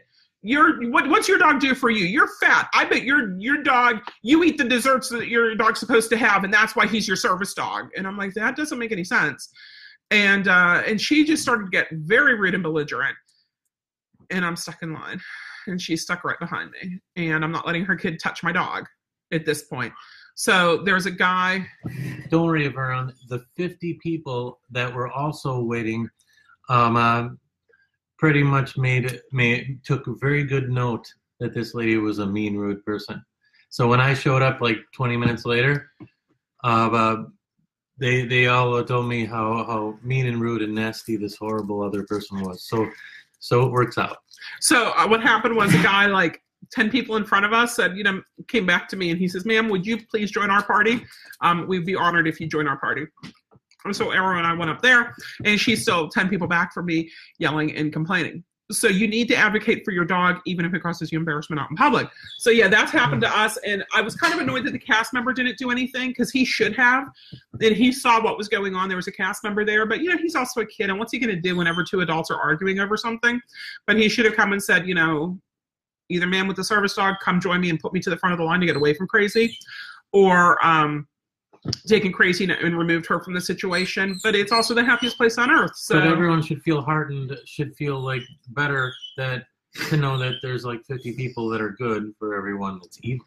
Oh, there are so many amazing people. Yeah, yeah, yeah. I'm not saying, you know, Disney people are bad. I'm saying that, you know, that was one really bad thing that happened that was like probably one of the worst, and it was very embarrassing, very embarrassing. Um, but you know, what are you going to do about it? I wanted to draw. um, Michelle said, your dog doesn't have a tail to worry about. It makes it easier. And uh, Terry says, I've heard Pen Hip is more accurate than O F A. I've heard Pen Hip is better. So many people like O F A that that's what they do, even though it's more subjective, and that Pen Hip is kind of based on like the bell curve type of thing. So like people don't like Pen Hip, and I think it's kind of six of one, a half dozen of the other. And I'd like to do both, but I was talked out of doing Pen Hip with Gypsy because I was going to do her at four months old, and they're like, do it later, do it later. Um, so she doesn't have anything yet. Um, right now I'm not concerned. You know, I am concerned. I always worry about it. Um, Arrow has his health testing. He has good hips, and we did him at like four years old. So most of the time people do it like right when they turn two. Um, Stephanie said, with you being, the, but I honestly, I don't know enough about O F A and PenHip to make that, that decision just from like what I've heard. Then there are some breeders who, you know, O F A, O F A, O F A, you know, do both maybe. Um, with you being the owner of a Malinois, is it a breed that you recommend? And if not, why? Are you, are certain breeds harder to break the urge to protect the owner? Stephanie, you got it right on the nose there. I never, ever, ever recommend a Malinois as a service dog. If you are going to be crazy enough to have a Malinois as a service dog, I tell you, you need to be a professional trainer and understand that you need to do bite work with the dog on a tug. Like you need to give that dog the outlet somewhere. Um, so I don't like Malinois as service dogs. And whenever we were looking, now I've worked with Great Danes who are fantastic. With my height, I should have got a Great Dane. I didn't want to get a Great Dane because they have, what, like a six-year lifespan. So it's two years of training, two years of working, and two years of retirement. And I didn't want to do that. Um, I also didn't want, you know, the the giantness of it. Um, and they're they're guardy a lot of the time. You know, the, the Great Danes are guardy. Um, Dobermans can be guardy. Um, Mastiffs are guardy. Malinois, yeah, and they like to bite. Like I said, like it's fun. Like, get it. Let's see if you can get it before me. I dare you. So I don't recommend a Mal, which is one of the reasons why we got the Golden. I'm gonna knock this over again. I tell you, man, it's the Italian in me. Um, that's the reason. One of the reasons why we got the Golden is because she's one. I'm like anyone. Like you want a dog, get a Golden. Like they're so much fun. Same with a Lab. Get a Lab. Poodle. Hopefully, get a Poodle. Um, you know, and by having them, it's not only gonna be no. You you want this? It's gonna be here. Contact me, and you can have one of her puppies. Right? Yeah. Um. So yeah, certain breeds are harder to protect the or the, to break the urge to protect the owner. Most definitely. Bonnie says that's true about the O F A and the PenHip because they use different um, angle shots, different shots and different angles. Um, Claire says non-age their behavior. Um, I don't know what that says. Yay for the retrieval. Good, good, good, good. Maddie says she made a kid cry too. Little girl got upset that she's going to pet my puppy. He's a Chihuahua, so he's always a puppy. Oh, totally. Yeah, yeah. Um. Some people, yeah. Kristen says, "Wow, so rude. Someone went off on me because I didn't. I couldn't possibly be disabled, and I needed to give my dog to someone who really needed him." Oh my gosh, Kristen! Oh my gosh, I get a lot like that's so nice that you're training him for somebody, and I'm like, no, this one's mine, but we do train him. Here's my card. Samantha says, two days into our Disney trip, a brother of my parents, a bother of my parents, okay, asked to pet. Uh, Jagger, and I responded with, "Can I pet your kid?" And she looked at me crazy and walked off. Right? Oh my gosh, I get that. Well, you're supposed to ask. No, you're not supposed to ask. You're supposed to ignore. You know. And then we had this one happen the other day. I'm giving him air pets because I know I'm not supposed to pet him. Like, yeah, you're not supposed to pet him. You're not supposed to be a weirdo either. Stop it. So. Don't, don't, oh my gosh, with the air pads. I couldn't believe it. And it happened at Disney. It was one of the cast members. And I'm like, this, this is unacceptable. Um, you know, and a lot of times I get the, I know I'm not supposed to, but your dogs are just so good. I love it when people compliment my dogs on their behavior, not necessarily on their looks. Go away. Not necessarily on their looks because I can't change their looks. Well, I mean, I'm going to be able to because I have a Pluto. But um, I like it. It's dinner time, so everyone's all excited. Um, yeah, yeah. Just compliment on how well behaved my dog is. Compliment me on their shoes. Um, you know, I guess the looks are okay, but um, that's how you're gonna get your way to my heart is if you tell me how awesome my dog is. Not if you say, "Can I pet your dog?" I know I'm not supposed to. I just shut that door. I'm sorry. Um, always advocate for your dog. Yep, Maddie, exactly. You need to, because no one else will. And if your dog is going to help and protect you, you need to help and protect your dog. I got another dog. Can you tell? All right, let's go. You can leave Gyps in here if you want to. Okay. Um, Michelle says, I'm waiting till Oliver's too to have his done. Yeah. So you can do four months for PenHip. You can do that. Um, it's harder to find PenHip than it is. Now, there's a, a woman, a vet up the road here um, in Wildwood who does, I guess, amazing PenHips. So I think I'm going to contact her when it's time to get, uh, I'm sorry, most of the great O F As.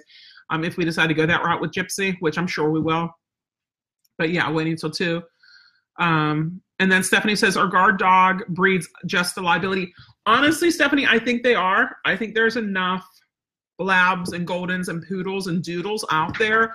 Like good dogs are chihuahuas, you know, little, um, what else? Cavaliers, King Charles Spaniels, you know, like there's a, a lot of good dogs. And here's one of the things that I is in my research, right, that I come across and I like it. Cause you know, I have two border collies and one of them doesn't want to be a service dog. He wants to herd cows. So we let him herd cows. That's rude. Um, poodles are ranked second. So border collies are ranked first in smarts and poodles are ranked second in smarts, supposedly. Right. But one of the main differences is that a poodle wants to please you, whereas a border collie wants to please himself. I'm like, yeah, I believe that one. Heck yes, I believe that one. Like, I see it here. He wants to herd cows. He doesn't want to work for me. He wants to work for him and herd cows and gets what he wants. Whereas, like, my golden will do anything for me. So I like goldens and labs and poodles as service dogs, Stephanie. They are my favorite. Uh, Michelle says that's what I get as well. Um, Samantha says air pets. Oh my God, L L. It was the craziest thing, Samantha. I'd never seen that before. Um, Nicole says you can see and obviously walks. Why do you need a service dog, right? I look normal. And I'm like, oh, gee, thanks. Um, Nicole says I got that from a customer at Jewel. Uh-huh. Um, Michelle says she gets the walk by compliments. That's awesome. My favorite is whenever we got to leave a restaurant, right? Or the movie theater, whatever. And people are like, I didn't even know there was a dog in here. I'm like, yeah, you didn't. Because my dog's awesome. Kristen says, I requested you join the group. I have to go. It was nice tuning in. Thank you for tuning in, Kristen. Stephanie says, my favorite mark from others is, oh, honey, you can't pet that dog because that lady is blind. Oh, she has sunglasses on and a service dog at her side and she must be blind. Yep. Uh, and Michelle says, I tell them they have to worry more about me than the Rottweiler. All right. Um, Claire says, Goldens and Labs are the best. I think so. Um, I've had some people ask me about um, smooth collies, as opposed to the rough coat collies. Um, we've had a few rough coat collies come in for service dog and for pet dogs. They haven't really impressed me all that much. Um, smooth coats, I don't know. I think I've worked with one or two smooth coats for pet stuff, but not for service dog stuff. So I don't know how the smooth coats are. Um, I like Goldens and Labs and Poodles. Like there's a lot of them. There's one behind me who's just stinky, rotten, and bad. Um, Nicole says, my first service dog was a border collie. I love them, but I needed a bigger dog, so I got the poodle. Otherwise, I would probably looked at border collie again. Yeah. Yeah. Um, I know a few border collies. Like, we've had a few of them come in for service dog training.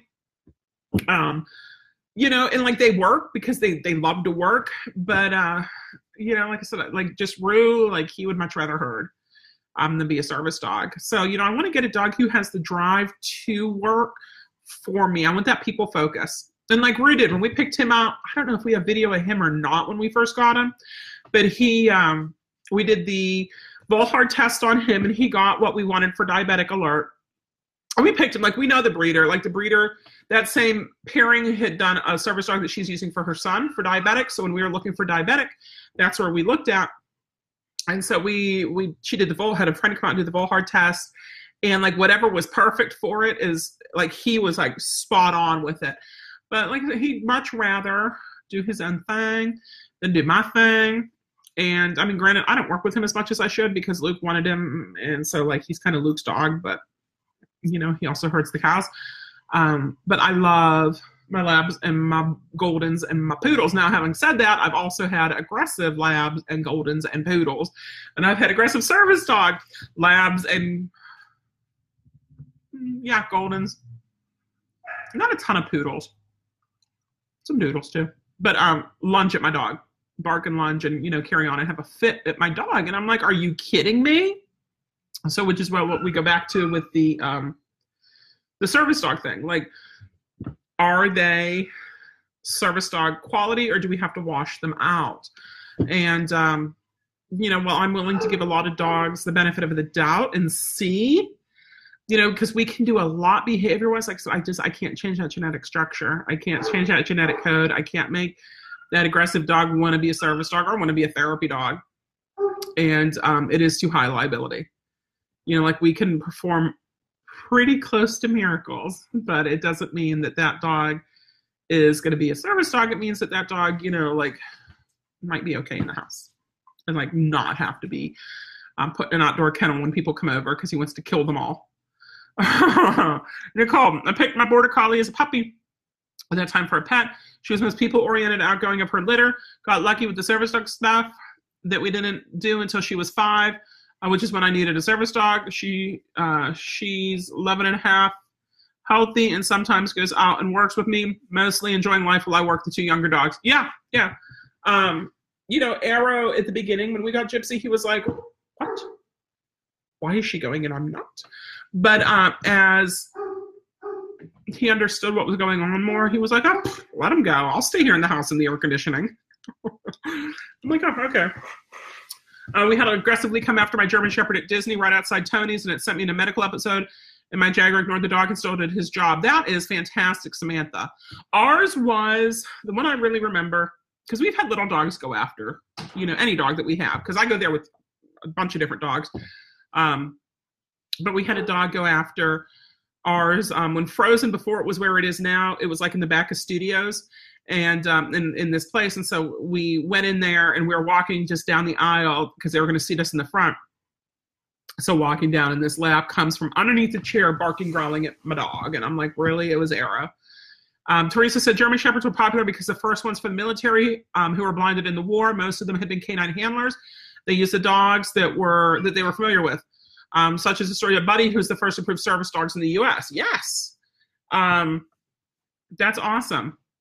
Uh, Maddie says, how do you help a service dog retire? I feel my current one is going to want to do stuff with me and feel left out when I get my prospect this year. Should my fiance spend more time with him to compensate? You can. So for Arrow, he was initially Rich's dog, which a lot of people don't know about. He was initially Rich's dog because I had Jedi, the German Shepherd, and Zoe, the Border Collie, and they were ones I had trained up. So when Rich started training with me full time, we did group classes. And he'd tell the girls, like, you know, come here to demonstrate something. And they'd look at me like, do I have to listen to him? So I'm like, you know, what do you think of getting you a dog? So we looked and we wanted a Malinois. So we, I'm like, I want a lazy Malinois. I don't want an insane Mal. So we got Arrow, who had no food drive at the time, or no toy drive at the time. Yeah, we built a monster out of that one. But it was not even a year later. I'm like, you know what? He'd be a really good service dog for me. He has all his basic training, all his advanced training, public access stuff, because we take him out to dog-friendly places with us all the time. And, you know, because of everything that we've done, you know, he kind of has some of his task training already.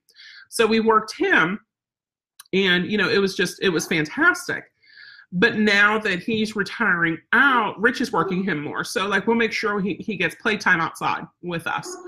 Um, you know, if I go with Gypsy to the store uh, in the morning, maybe at night, uh, we'll go out to the movies and bring Arrow.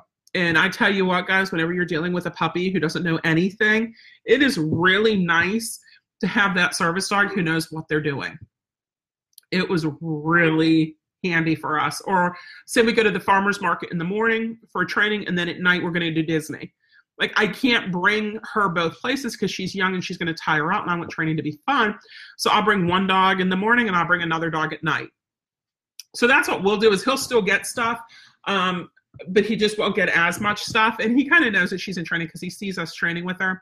So as I'm doing a lot of stuff with her and training her, maybe I'll have him on place. Or maybe afterwards I'll do something fun just with him and have her in a crate, you know, so he doesn't see her. But we have our office here, and that's where I did a lot of her initial training, um, just because I could shut the door and it was just her and I. Um, but yeah, uh, and having your fiance, like, I think that'd be great um, if you could, um, you know, to have him spend more time. So Claire says she's got to run too. Yeah, I'm glad you got to watch it live too. That's awesome. And um, remember, guys, the public access test and the chart for the um, the documenting. So, you know, yeah, German Shepherds are great dogs. You know, we've had some out here. We just sent Zion home. Loved Zion. Um, you know, I'm going to miss him. He's a year-old male uh, service dog, and he's doing super, uh, kind of being a weirdo in one aspect, in which he was doing his retrieves amazing, and then he goes home and he's like, retrieve? What retrieve? So they brought him back, and so we're working that. And, like, we had videos showing him doing it multiple times. So, like, he knows what to do. He's just being weird. And it happens with dogs. You know, they have personality. They're not automatons or robots. Um, But, you know, German Shepherds can be fun, um, can be a lot of fun. Um, they can also have some medical issues. I know they have like the, the hip dysplasia, and they'll have some other stuff. Um, we've had a few of them. I've come out, like Nim came out, and Nim was great. Um, but she has megaesophagus, I think it is. So, you know, that makes it a little bit harder. Um, personally, like I said, I didn't go with another German Shepherd because of all the fur everywhere.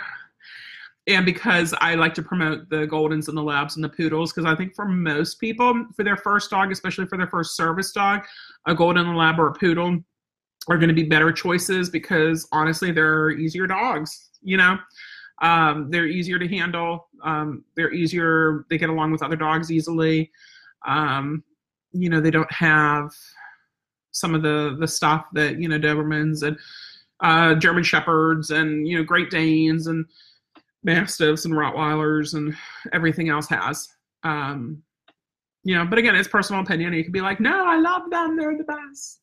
And that works. Like, I know that some of you guys love those, and like the, all more power to you. But whenever I was out so many times with, um, with Arrow, and I had people tell me, you know, I want to get one just like him because he's so calm. What breed is he? I'm like, I don't know. He's a mix. I'm not telling you he's a Malinois. Malinois are nuts. You've never had a dog before. You have three kids. Please don't get a Malinois. Um, or, you know, I'm looking for a service dog, and he's really good. I want one like him. No, you don't. What type is he? I don't know. Um, you know, whereas, like I said, Golden Lab Poodle. Like, yeah, it's Golden Lab Poodle. Like, this is where you can get them. Like, they're great. That's what you need. Um, Rich is concerned because uh, hopefully No Name Puppy will be pretty big. Because again, I need the height. I mean, he's like, nobody's going to want a big poodle. I'm like, yeah, they will. We'll create a demand for big poodles, guys. Um, people think my Mal's a German Shepherd all the time. Nicole, you know what I get with Arrow? Is he a German Shepherd Greyhound mix? Because he has that smooth cut like a Greyhound, and he has the tuck, and he's not like salt. He's like sixty-five pounds, Arrow is. So, yeah. Yeah, Nicole, I know how that goes. And it's fun. Like, I love having a Malin one. We have a puppy in right now, a Mal puppy.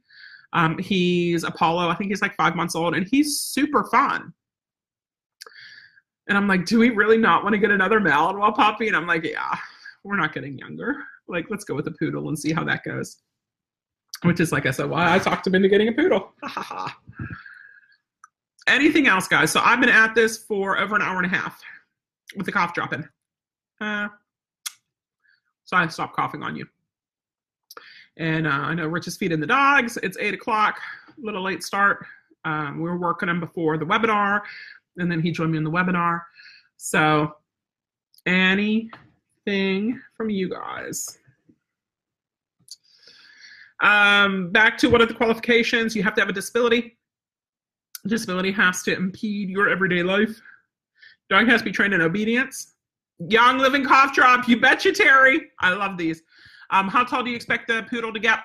Mama was, I think, twenty-three, and Dad was thirty-one. So I'm hoping twenty-seven and above. Era's twenty-four, so I'd really like twenty-six and above. Um, Samantha says, if I choose to do board and train with you in the future, is it best to have obedience done before going to you? Ooh, Samantha, that is a great question. Um, This is what we do with our board and train, Samantha, is we have three different pro for the new puppy. Yeah, yeah, yeah. So this is what we do for our programs. We have three different programs for our services, for our service dog training program. Okay, three of them. The first one is our online only course. Now that is a thousand dollars, well, it's nine ninety-seven, or ninety-seven dollars a month for twelve months. And it is just our fully online course. It's our online service dog course. You get our sixty days to your dream dog. You get our perfect potty training system. Uh, workshop, and you get our holistic dog series, which is all essential oils and dog stuff and people stuff. But you get all that. So you can start that at any time. You can get it now before you get the puppy. It has some stuff on what you want to look for in a puppy. So that's going to be one of your options. Your next option, um, it has that. It has that online course. It also has personal training sessions with us. Now, if you live near here and you want to do group classes with us, we do group classes. And we also do Disney meetups. So if you don't live here and you're going to do a Disney trip at some point, we will try to get there to meet up with you and work you a little bit there. Um, but you get the unlimited private training sessions. Yeah, unlimited. I didn't freeze up there. Uh, so it's not you get five sessions. It's not that you get fifty sessions. It's not that you get five hours. It's not that you get five months worth. You get them as long as you need them. Okay. And if you live close, we do them in person. If you live farther away, we do them in video. Basically like this, if you have um, an iPhone like this, we do FaceTime. If not, we can do Facebook Messenger. Um, I signed up for Google Hangouts and Skype, even though I've never used them yet, because everyone does Facebook Messenger or FaceTime, which works out really good for me. Now, the cost on that is three thousand dollars. Like I said, it includes the groups, includes the privates, includes the meetups at Disney, and includes that online course. Now, if you take all that and you add to it our five-week intensive immersion boot camp here at the ranch, the price is six thousand dollars. Now, that's what most people go for. And we get the puppy in for boot camp when the puppy's at least, at the very, very youngest, six months old. Now, I don't want you to wait six months to find to start training your puppy, nor do I want, hi, Anjanette. Um, nor do I want you to go to other trainers, because this is what happens when you go to other trainers, is this trainer teaches you this way. It kind of works for your dog, kind of doesn't. And then you go to another trainer, and this trainer teaches you this way, and then it kind of doesn't work. And then you finally come to me, and I have to reteach everything because your dog's been pulling on leash and doesn't understand it, because there's things that we teach service dogs that we don't teach pet dogs, and there's things that we teach pet dogs that we don't teach service dogs. For example, if your dog's a mobility dog, okay, I don't teach an auto sit. Hi, yay. Um, if your dog is, you know, it depends on what you need, you know, but you can't have a, a mobility dog auto sit on you. Um, so I like to do the training from the get-go with you. From eight weeks old, then I know you, I know your dog. I know what troubles you're having. I know what our goals are. I know what your dog's been doing, okay? So because I know all that, when your dog comes to me, I know that your dog has his basics, or it's going to take like a week to get your dog caught up and refreshed on the basics to our levels, right? Depending on how much of the homework you've been doing. Um, I know your dog. Your dog knows me. Even if we've never met in person, your dog knows my voice. I was actually talking to one of my clients today. She was listening to one of the webinars, and her dog heard my voice from across the room and came running over to see me because he knows me. So like the dog knows me. So when they come out here, it's a lot easier. So Samantha, all that is, and to answer your question, if I chose to board and train with you in the future, is it for your new puppy, is it best to have obedience done before going to you? Yes, as long as it's done with me. Because it's included. So if you go to other trainers and you don't come to me until the boot camp, it's you're going to pay the same as if we've done private training. And ideally, what I like is when you get your new puppy, even beforehand, like let's talk, let's get a plan engaged, I'll help you pick out the puppy. Whenever you get started, like when you bring that puppy home or right before you bring the puppy home, we go over how to set your dog up for success and the very first things you're going to be taught. Um, you have access to that online course where we have a bunch of information on there. You get to, we like to do private weekly sessions. Now, say you're having a problem, you email me, you call me, you text me. Um, I've had people shoot Instagram videos and say, here, check out the video because this is our first public access outing. Or my dog's doing something really weird and I think I broke my dog. Can you check this out and see? Sure, I can check that out and see. That's what I'm here for. Um, so that's how we like to stage things. And it's, um, you know, like it's all included. So use it, please use it. Nicole said, Samantha gave me thumbs up. Good, three thumbs up. Um, Nicole says, do people do privates and groups before the puppy comes for the five week training? Usually, yeah, yeah, they'll do private.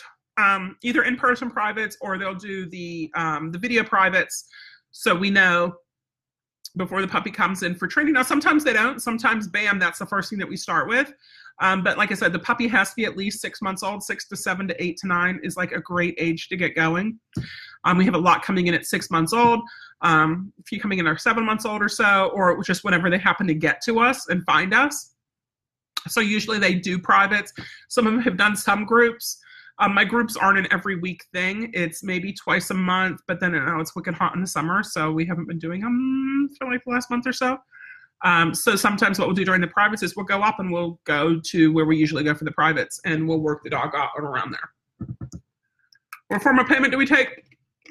Cash, check, credit card, PayPal, the usuals. Um, PayPal does um, okay us for a six-month no interest, and we also do payment plans. So usually what I tell people is you tell me what you can afford because I'm flexible. Um, I want the Program paid off before the dog goes home from boot camp, though. That's my one requirement, because that boot camp is such a big chunk um, that I want it paid off before the dog goes home. But that means if you're getting a puppy and you're like, okay, well, you said six months. Well, my dog's six months, but I'm going to send them to you maybe in six months. So then I'd have six months to make the payments. Like, that's fine. I don't care. Um, and what I usually do is then I'll send you a PayPal invoice um, saying that you can make partial payments, and then you just go through it. So if you want to do it by check, you can mail me a check, or you can do it on there because PayPal accepts checks, or credit card. Um, people have, have dropped off cashier's checks. Um, people have brought cash. So, so yeah. Does that answer? Is that good, Nicole? I think I got it. And the house is quiet now. It's so nice. There's no barky dogs. Okay, so um, that's how our program goes. Our program's wicked awesome, absolutely amazing, and we're always adding new things. I actually have to add, we just finished up a, a focus course on the online program um, on our Facebook group. So you guys, I want you to watch that, because that's going to be coming off in probably about two weeks, and it's going to be going up on that online course only. um, we're going to be doing the retrievals, and then we're going to be doing um, heel work and pivots um, as free courses. And there's something, yeah, I think it's retrievals and then focused heel and then pivots, unless I can combine them. Um, what's the first task you should teach a service dog? Ooh, that's a good one. Focus. So um, focus and sit and name are the first three things that we teach. And um, task-wise, it's not really a task. I call it a service dog skill is touch. So that's usually the first like tasky touch. Um, skilly thing that we teach is touch, because you can do a lot with touch. So we'll do touch with the hand. Um, we'll do touch with a pointer stick, a, a target stick. Um, Gary Wilkes has a really nice one that I like. Um, we'll do those. I don't do paw uh, until the dog's six, eight months old, if I can, because if not, what happens is the dog just constantly wants to paw at you constantly, and it really gets aggravating. So I try to hold off on that. Touch by paw or nose. Nose. That's a good one. Yeah, nose. Um, and so we have a way to do it. I might have some up on our YouTube channel. I'm not sure. Um, but since we're, and Jeanette, you missed the beginning. We're getting a poodle puppy on Sunday as like our poodle puppy. And she's three months old. So I'll be shooting a lot of videos with her and putting her up. Oh, and, and yay. And if any of you guys are Insta people, Instagram, message me privately, please, because I'm going to sign off in just a minute, and let me know if you think that she should have her own, or if I should just combine everyone under Dream Dogs, because right now we have um, Gypsy, and we have um, Dream Dogs account, so um, I don't really want to add a third one. What about Bump? Oh, Bump as in touch the paw to the hand, like this. Um, I don't like doing the, the paw stuff because the dog gets very paw oriented, um, and it gets to be annoying to me. So I'll teach it's touch, and what I'll do is when my treats, all, my hand's all treaty, right? I'll put it here, put it right in front, and touch, and the dog goes and moves his nose towards it. I don't ever want to bop the dog in the nose, uh, and then after they do that a little bit, maybe a little bit to the side, so they just have to turn their head um, to open a door. Yeah, yeah, you could. Um, Gypsy, sometimes I will do a um, a fleecy tug with a carabiner so that she can pull it open that way, um, and that seems to work out well for her. Um, and then to close it, you know, she'll usually hit it with her head, um, because her claws, like she has like these giant, massive feet and legs, and like she scratches me up. So I, I try to discourage the pawing a lot, because I don't wear jeans. I wear shorts. I live in Florida. I wear shorts all year round. Um, so usually we'll do like a Like that. Yeah, yeah, you can do that. It's a bump. Stephanie says, I was told a dog was a service dog because it was trained in Schutzen. Does that even make sense? I thought it was a sport. It is. And actually, Schutzen's now called I P O. Um, so there's here's the fun thing with the term service dog is it doesn't mean what we think it means. Okay, so the term service dog or assistance dog can be used interchangeably, um, but they're not the same thing. Okay, so um, a service dog, a police dog is technically a service dog. A um, a military dog is technically a service dog. Um, they have a service dog title, which makes it really difficult. That's what I'm talking about with bump to with nose to open door. Good, good, good, good, good. Glad I got it figured out. Thank you, Anjanette. I love you, and I love your puppy videos. They are so cute and snuggly. Oh my gosh, I don't know. Yeah, I'd be out there all the time with them on the grass, like snuggling with them all. Um, so That's not a service dog. Now, I was at Michael's once with Arrow, right? My Malinois, right? And somebody's like, she must be important. She has a, uh, what'd she call the dog? She has a protection dog with her. I'm like, are you kidding me? Like, no, he's a service dog, but he's not a protection dog. That's not a, so under A D A, Stephanie, the dog would not count because it was trained in Schutzhund to be a service dog. Okay. Now, the dog could be a service dog who was also trained in Schutzhund, but one of his tasks cannot be protection. Like, protection cannot be a task.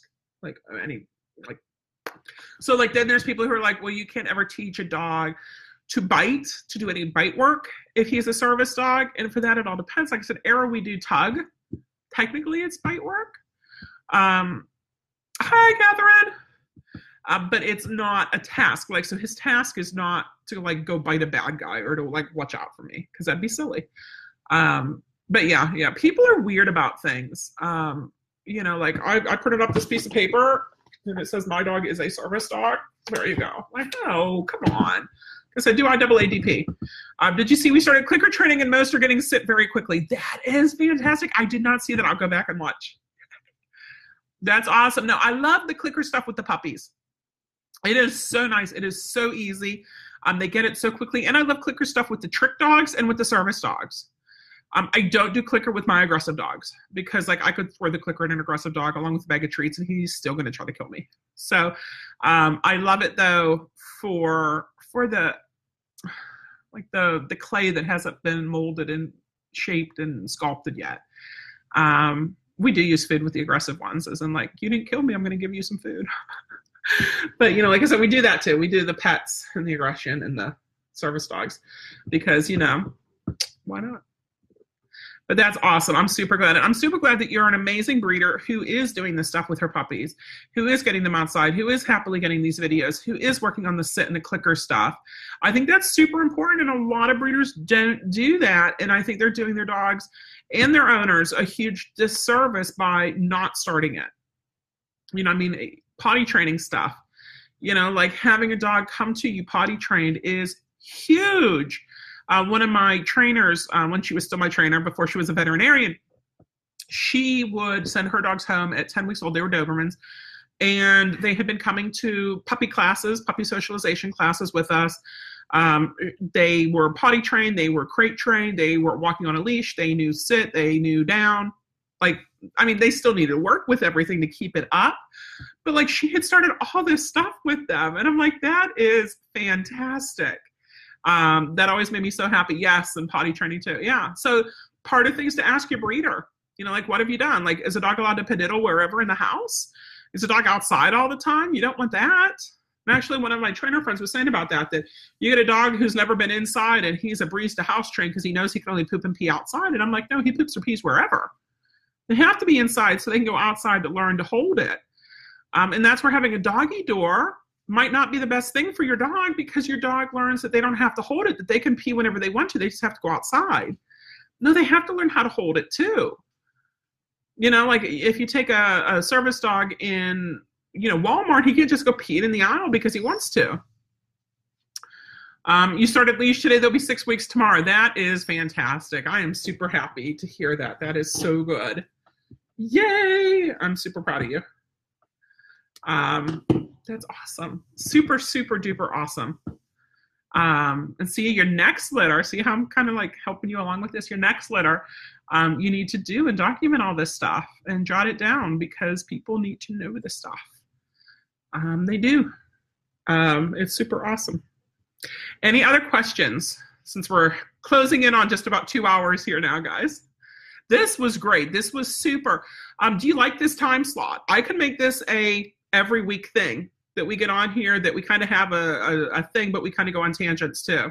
Thank you. um, but we kind of go on tangents too to work on it. And we can do that if this is a good time slot for you guys.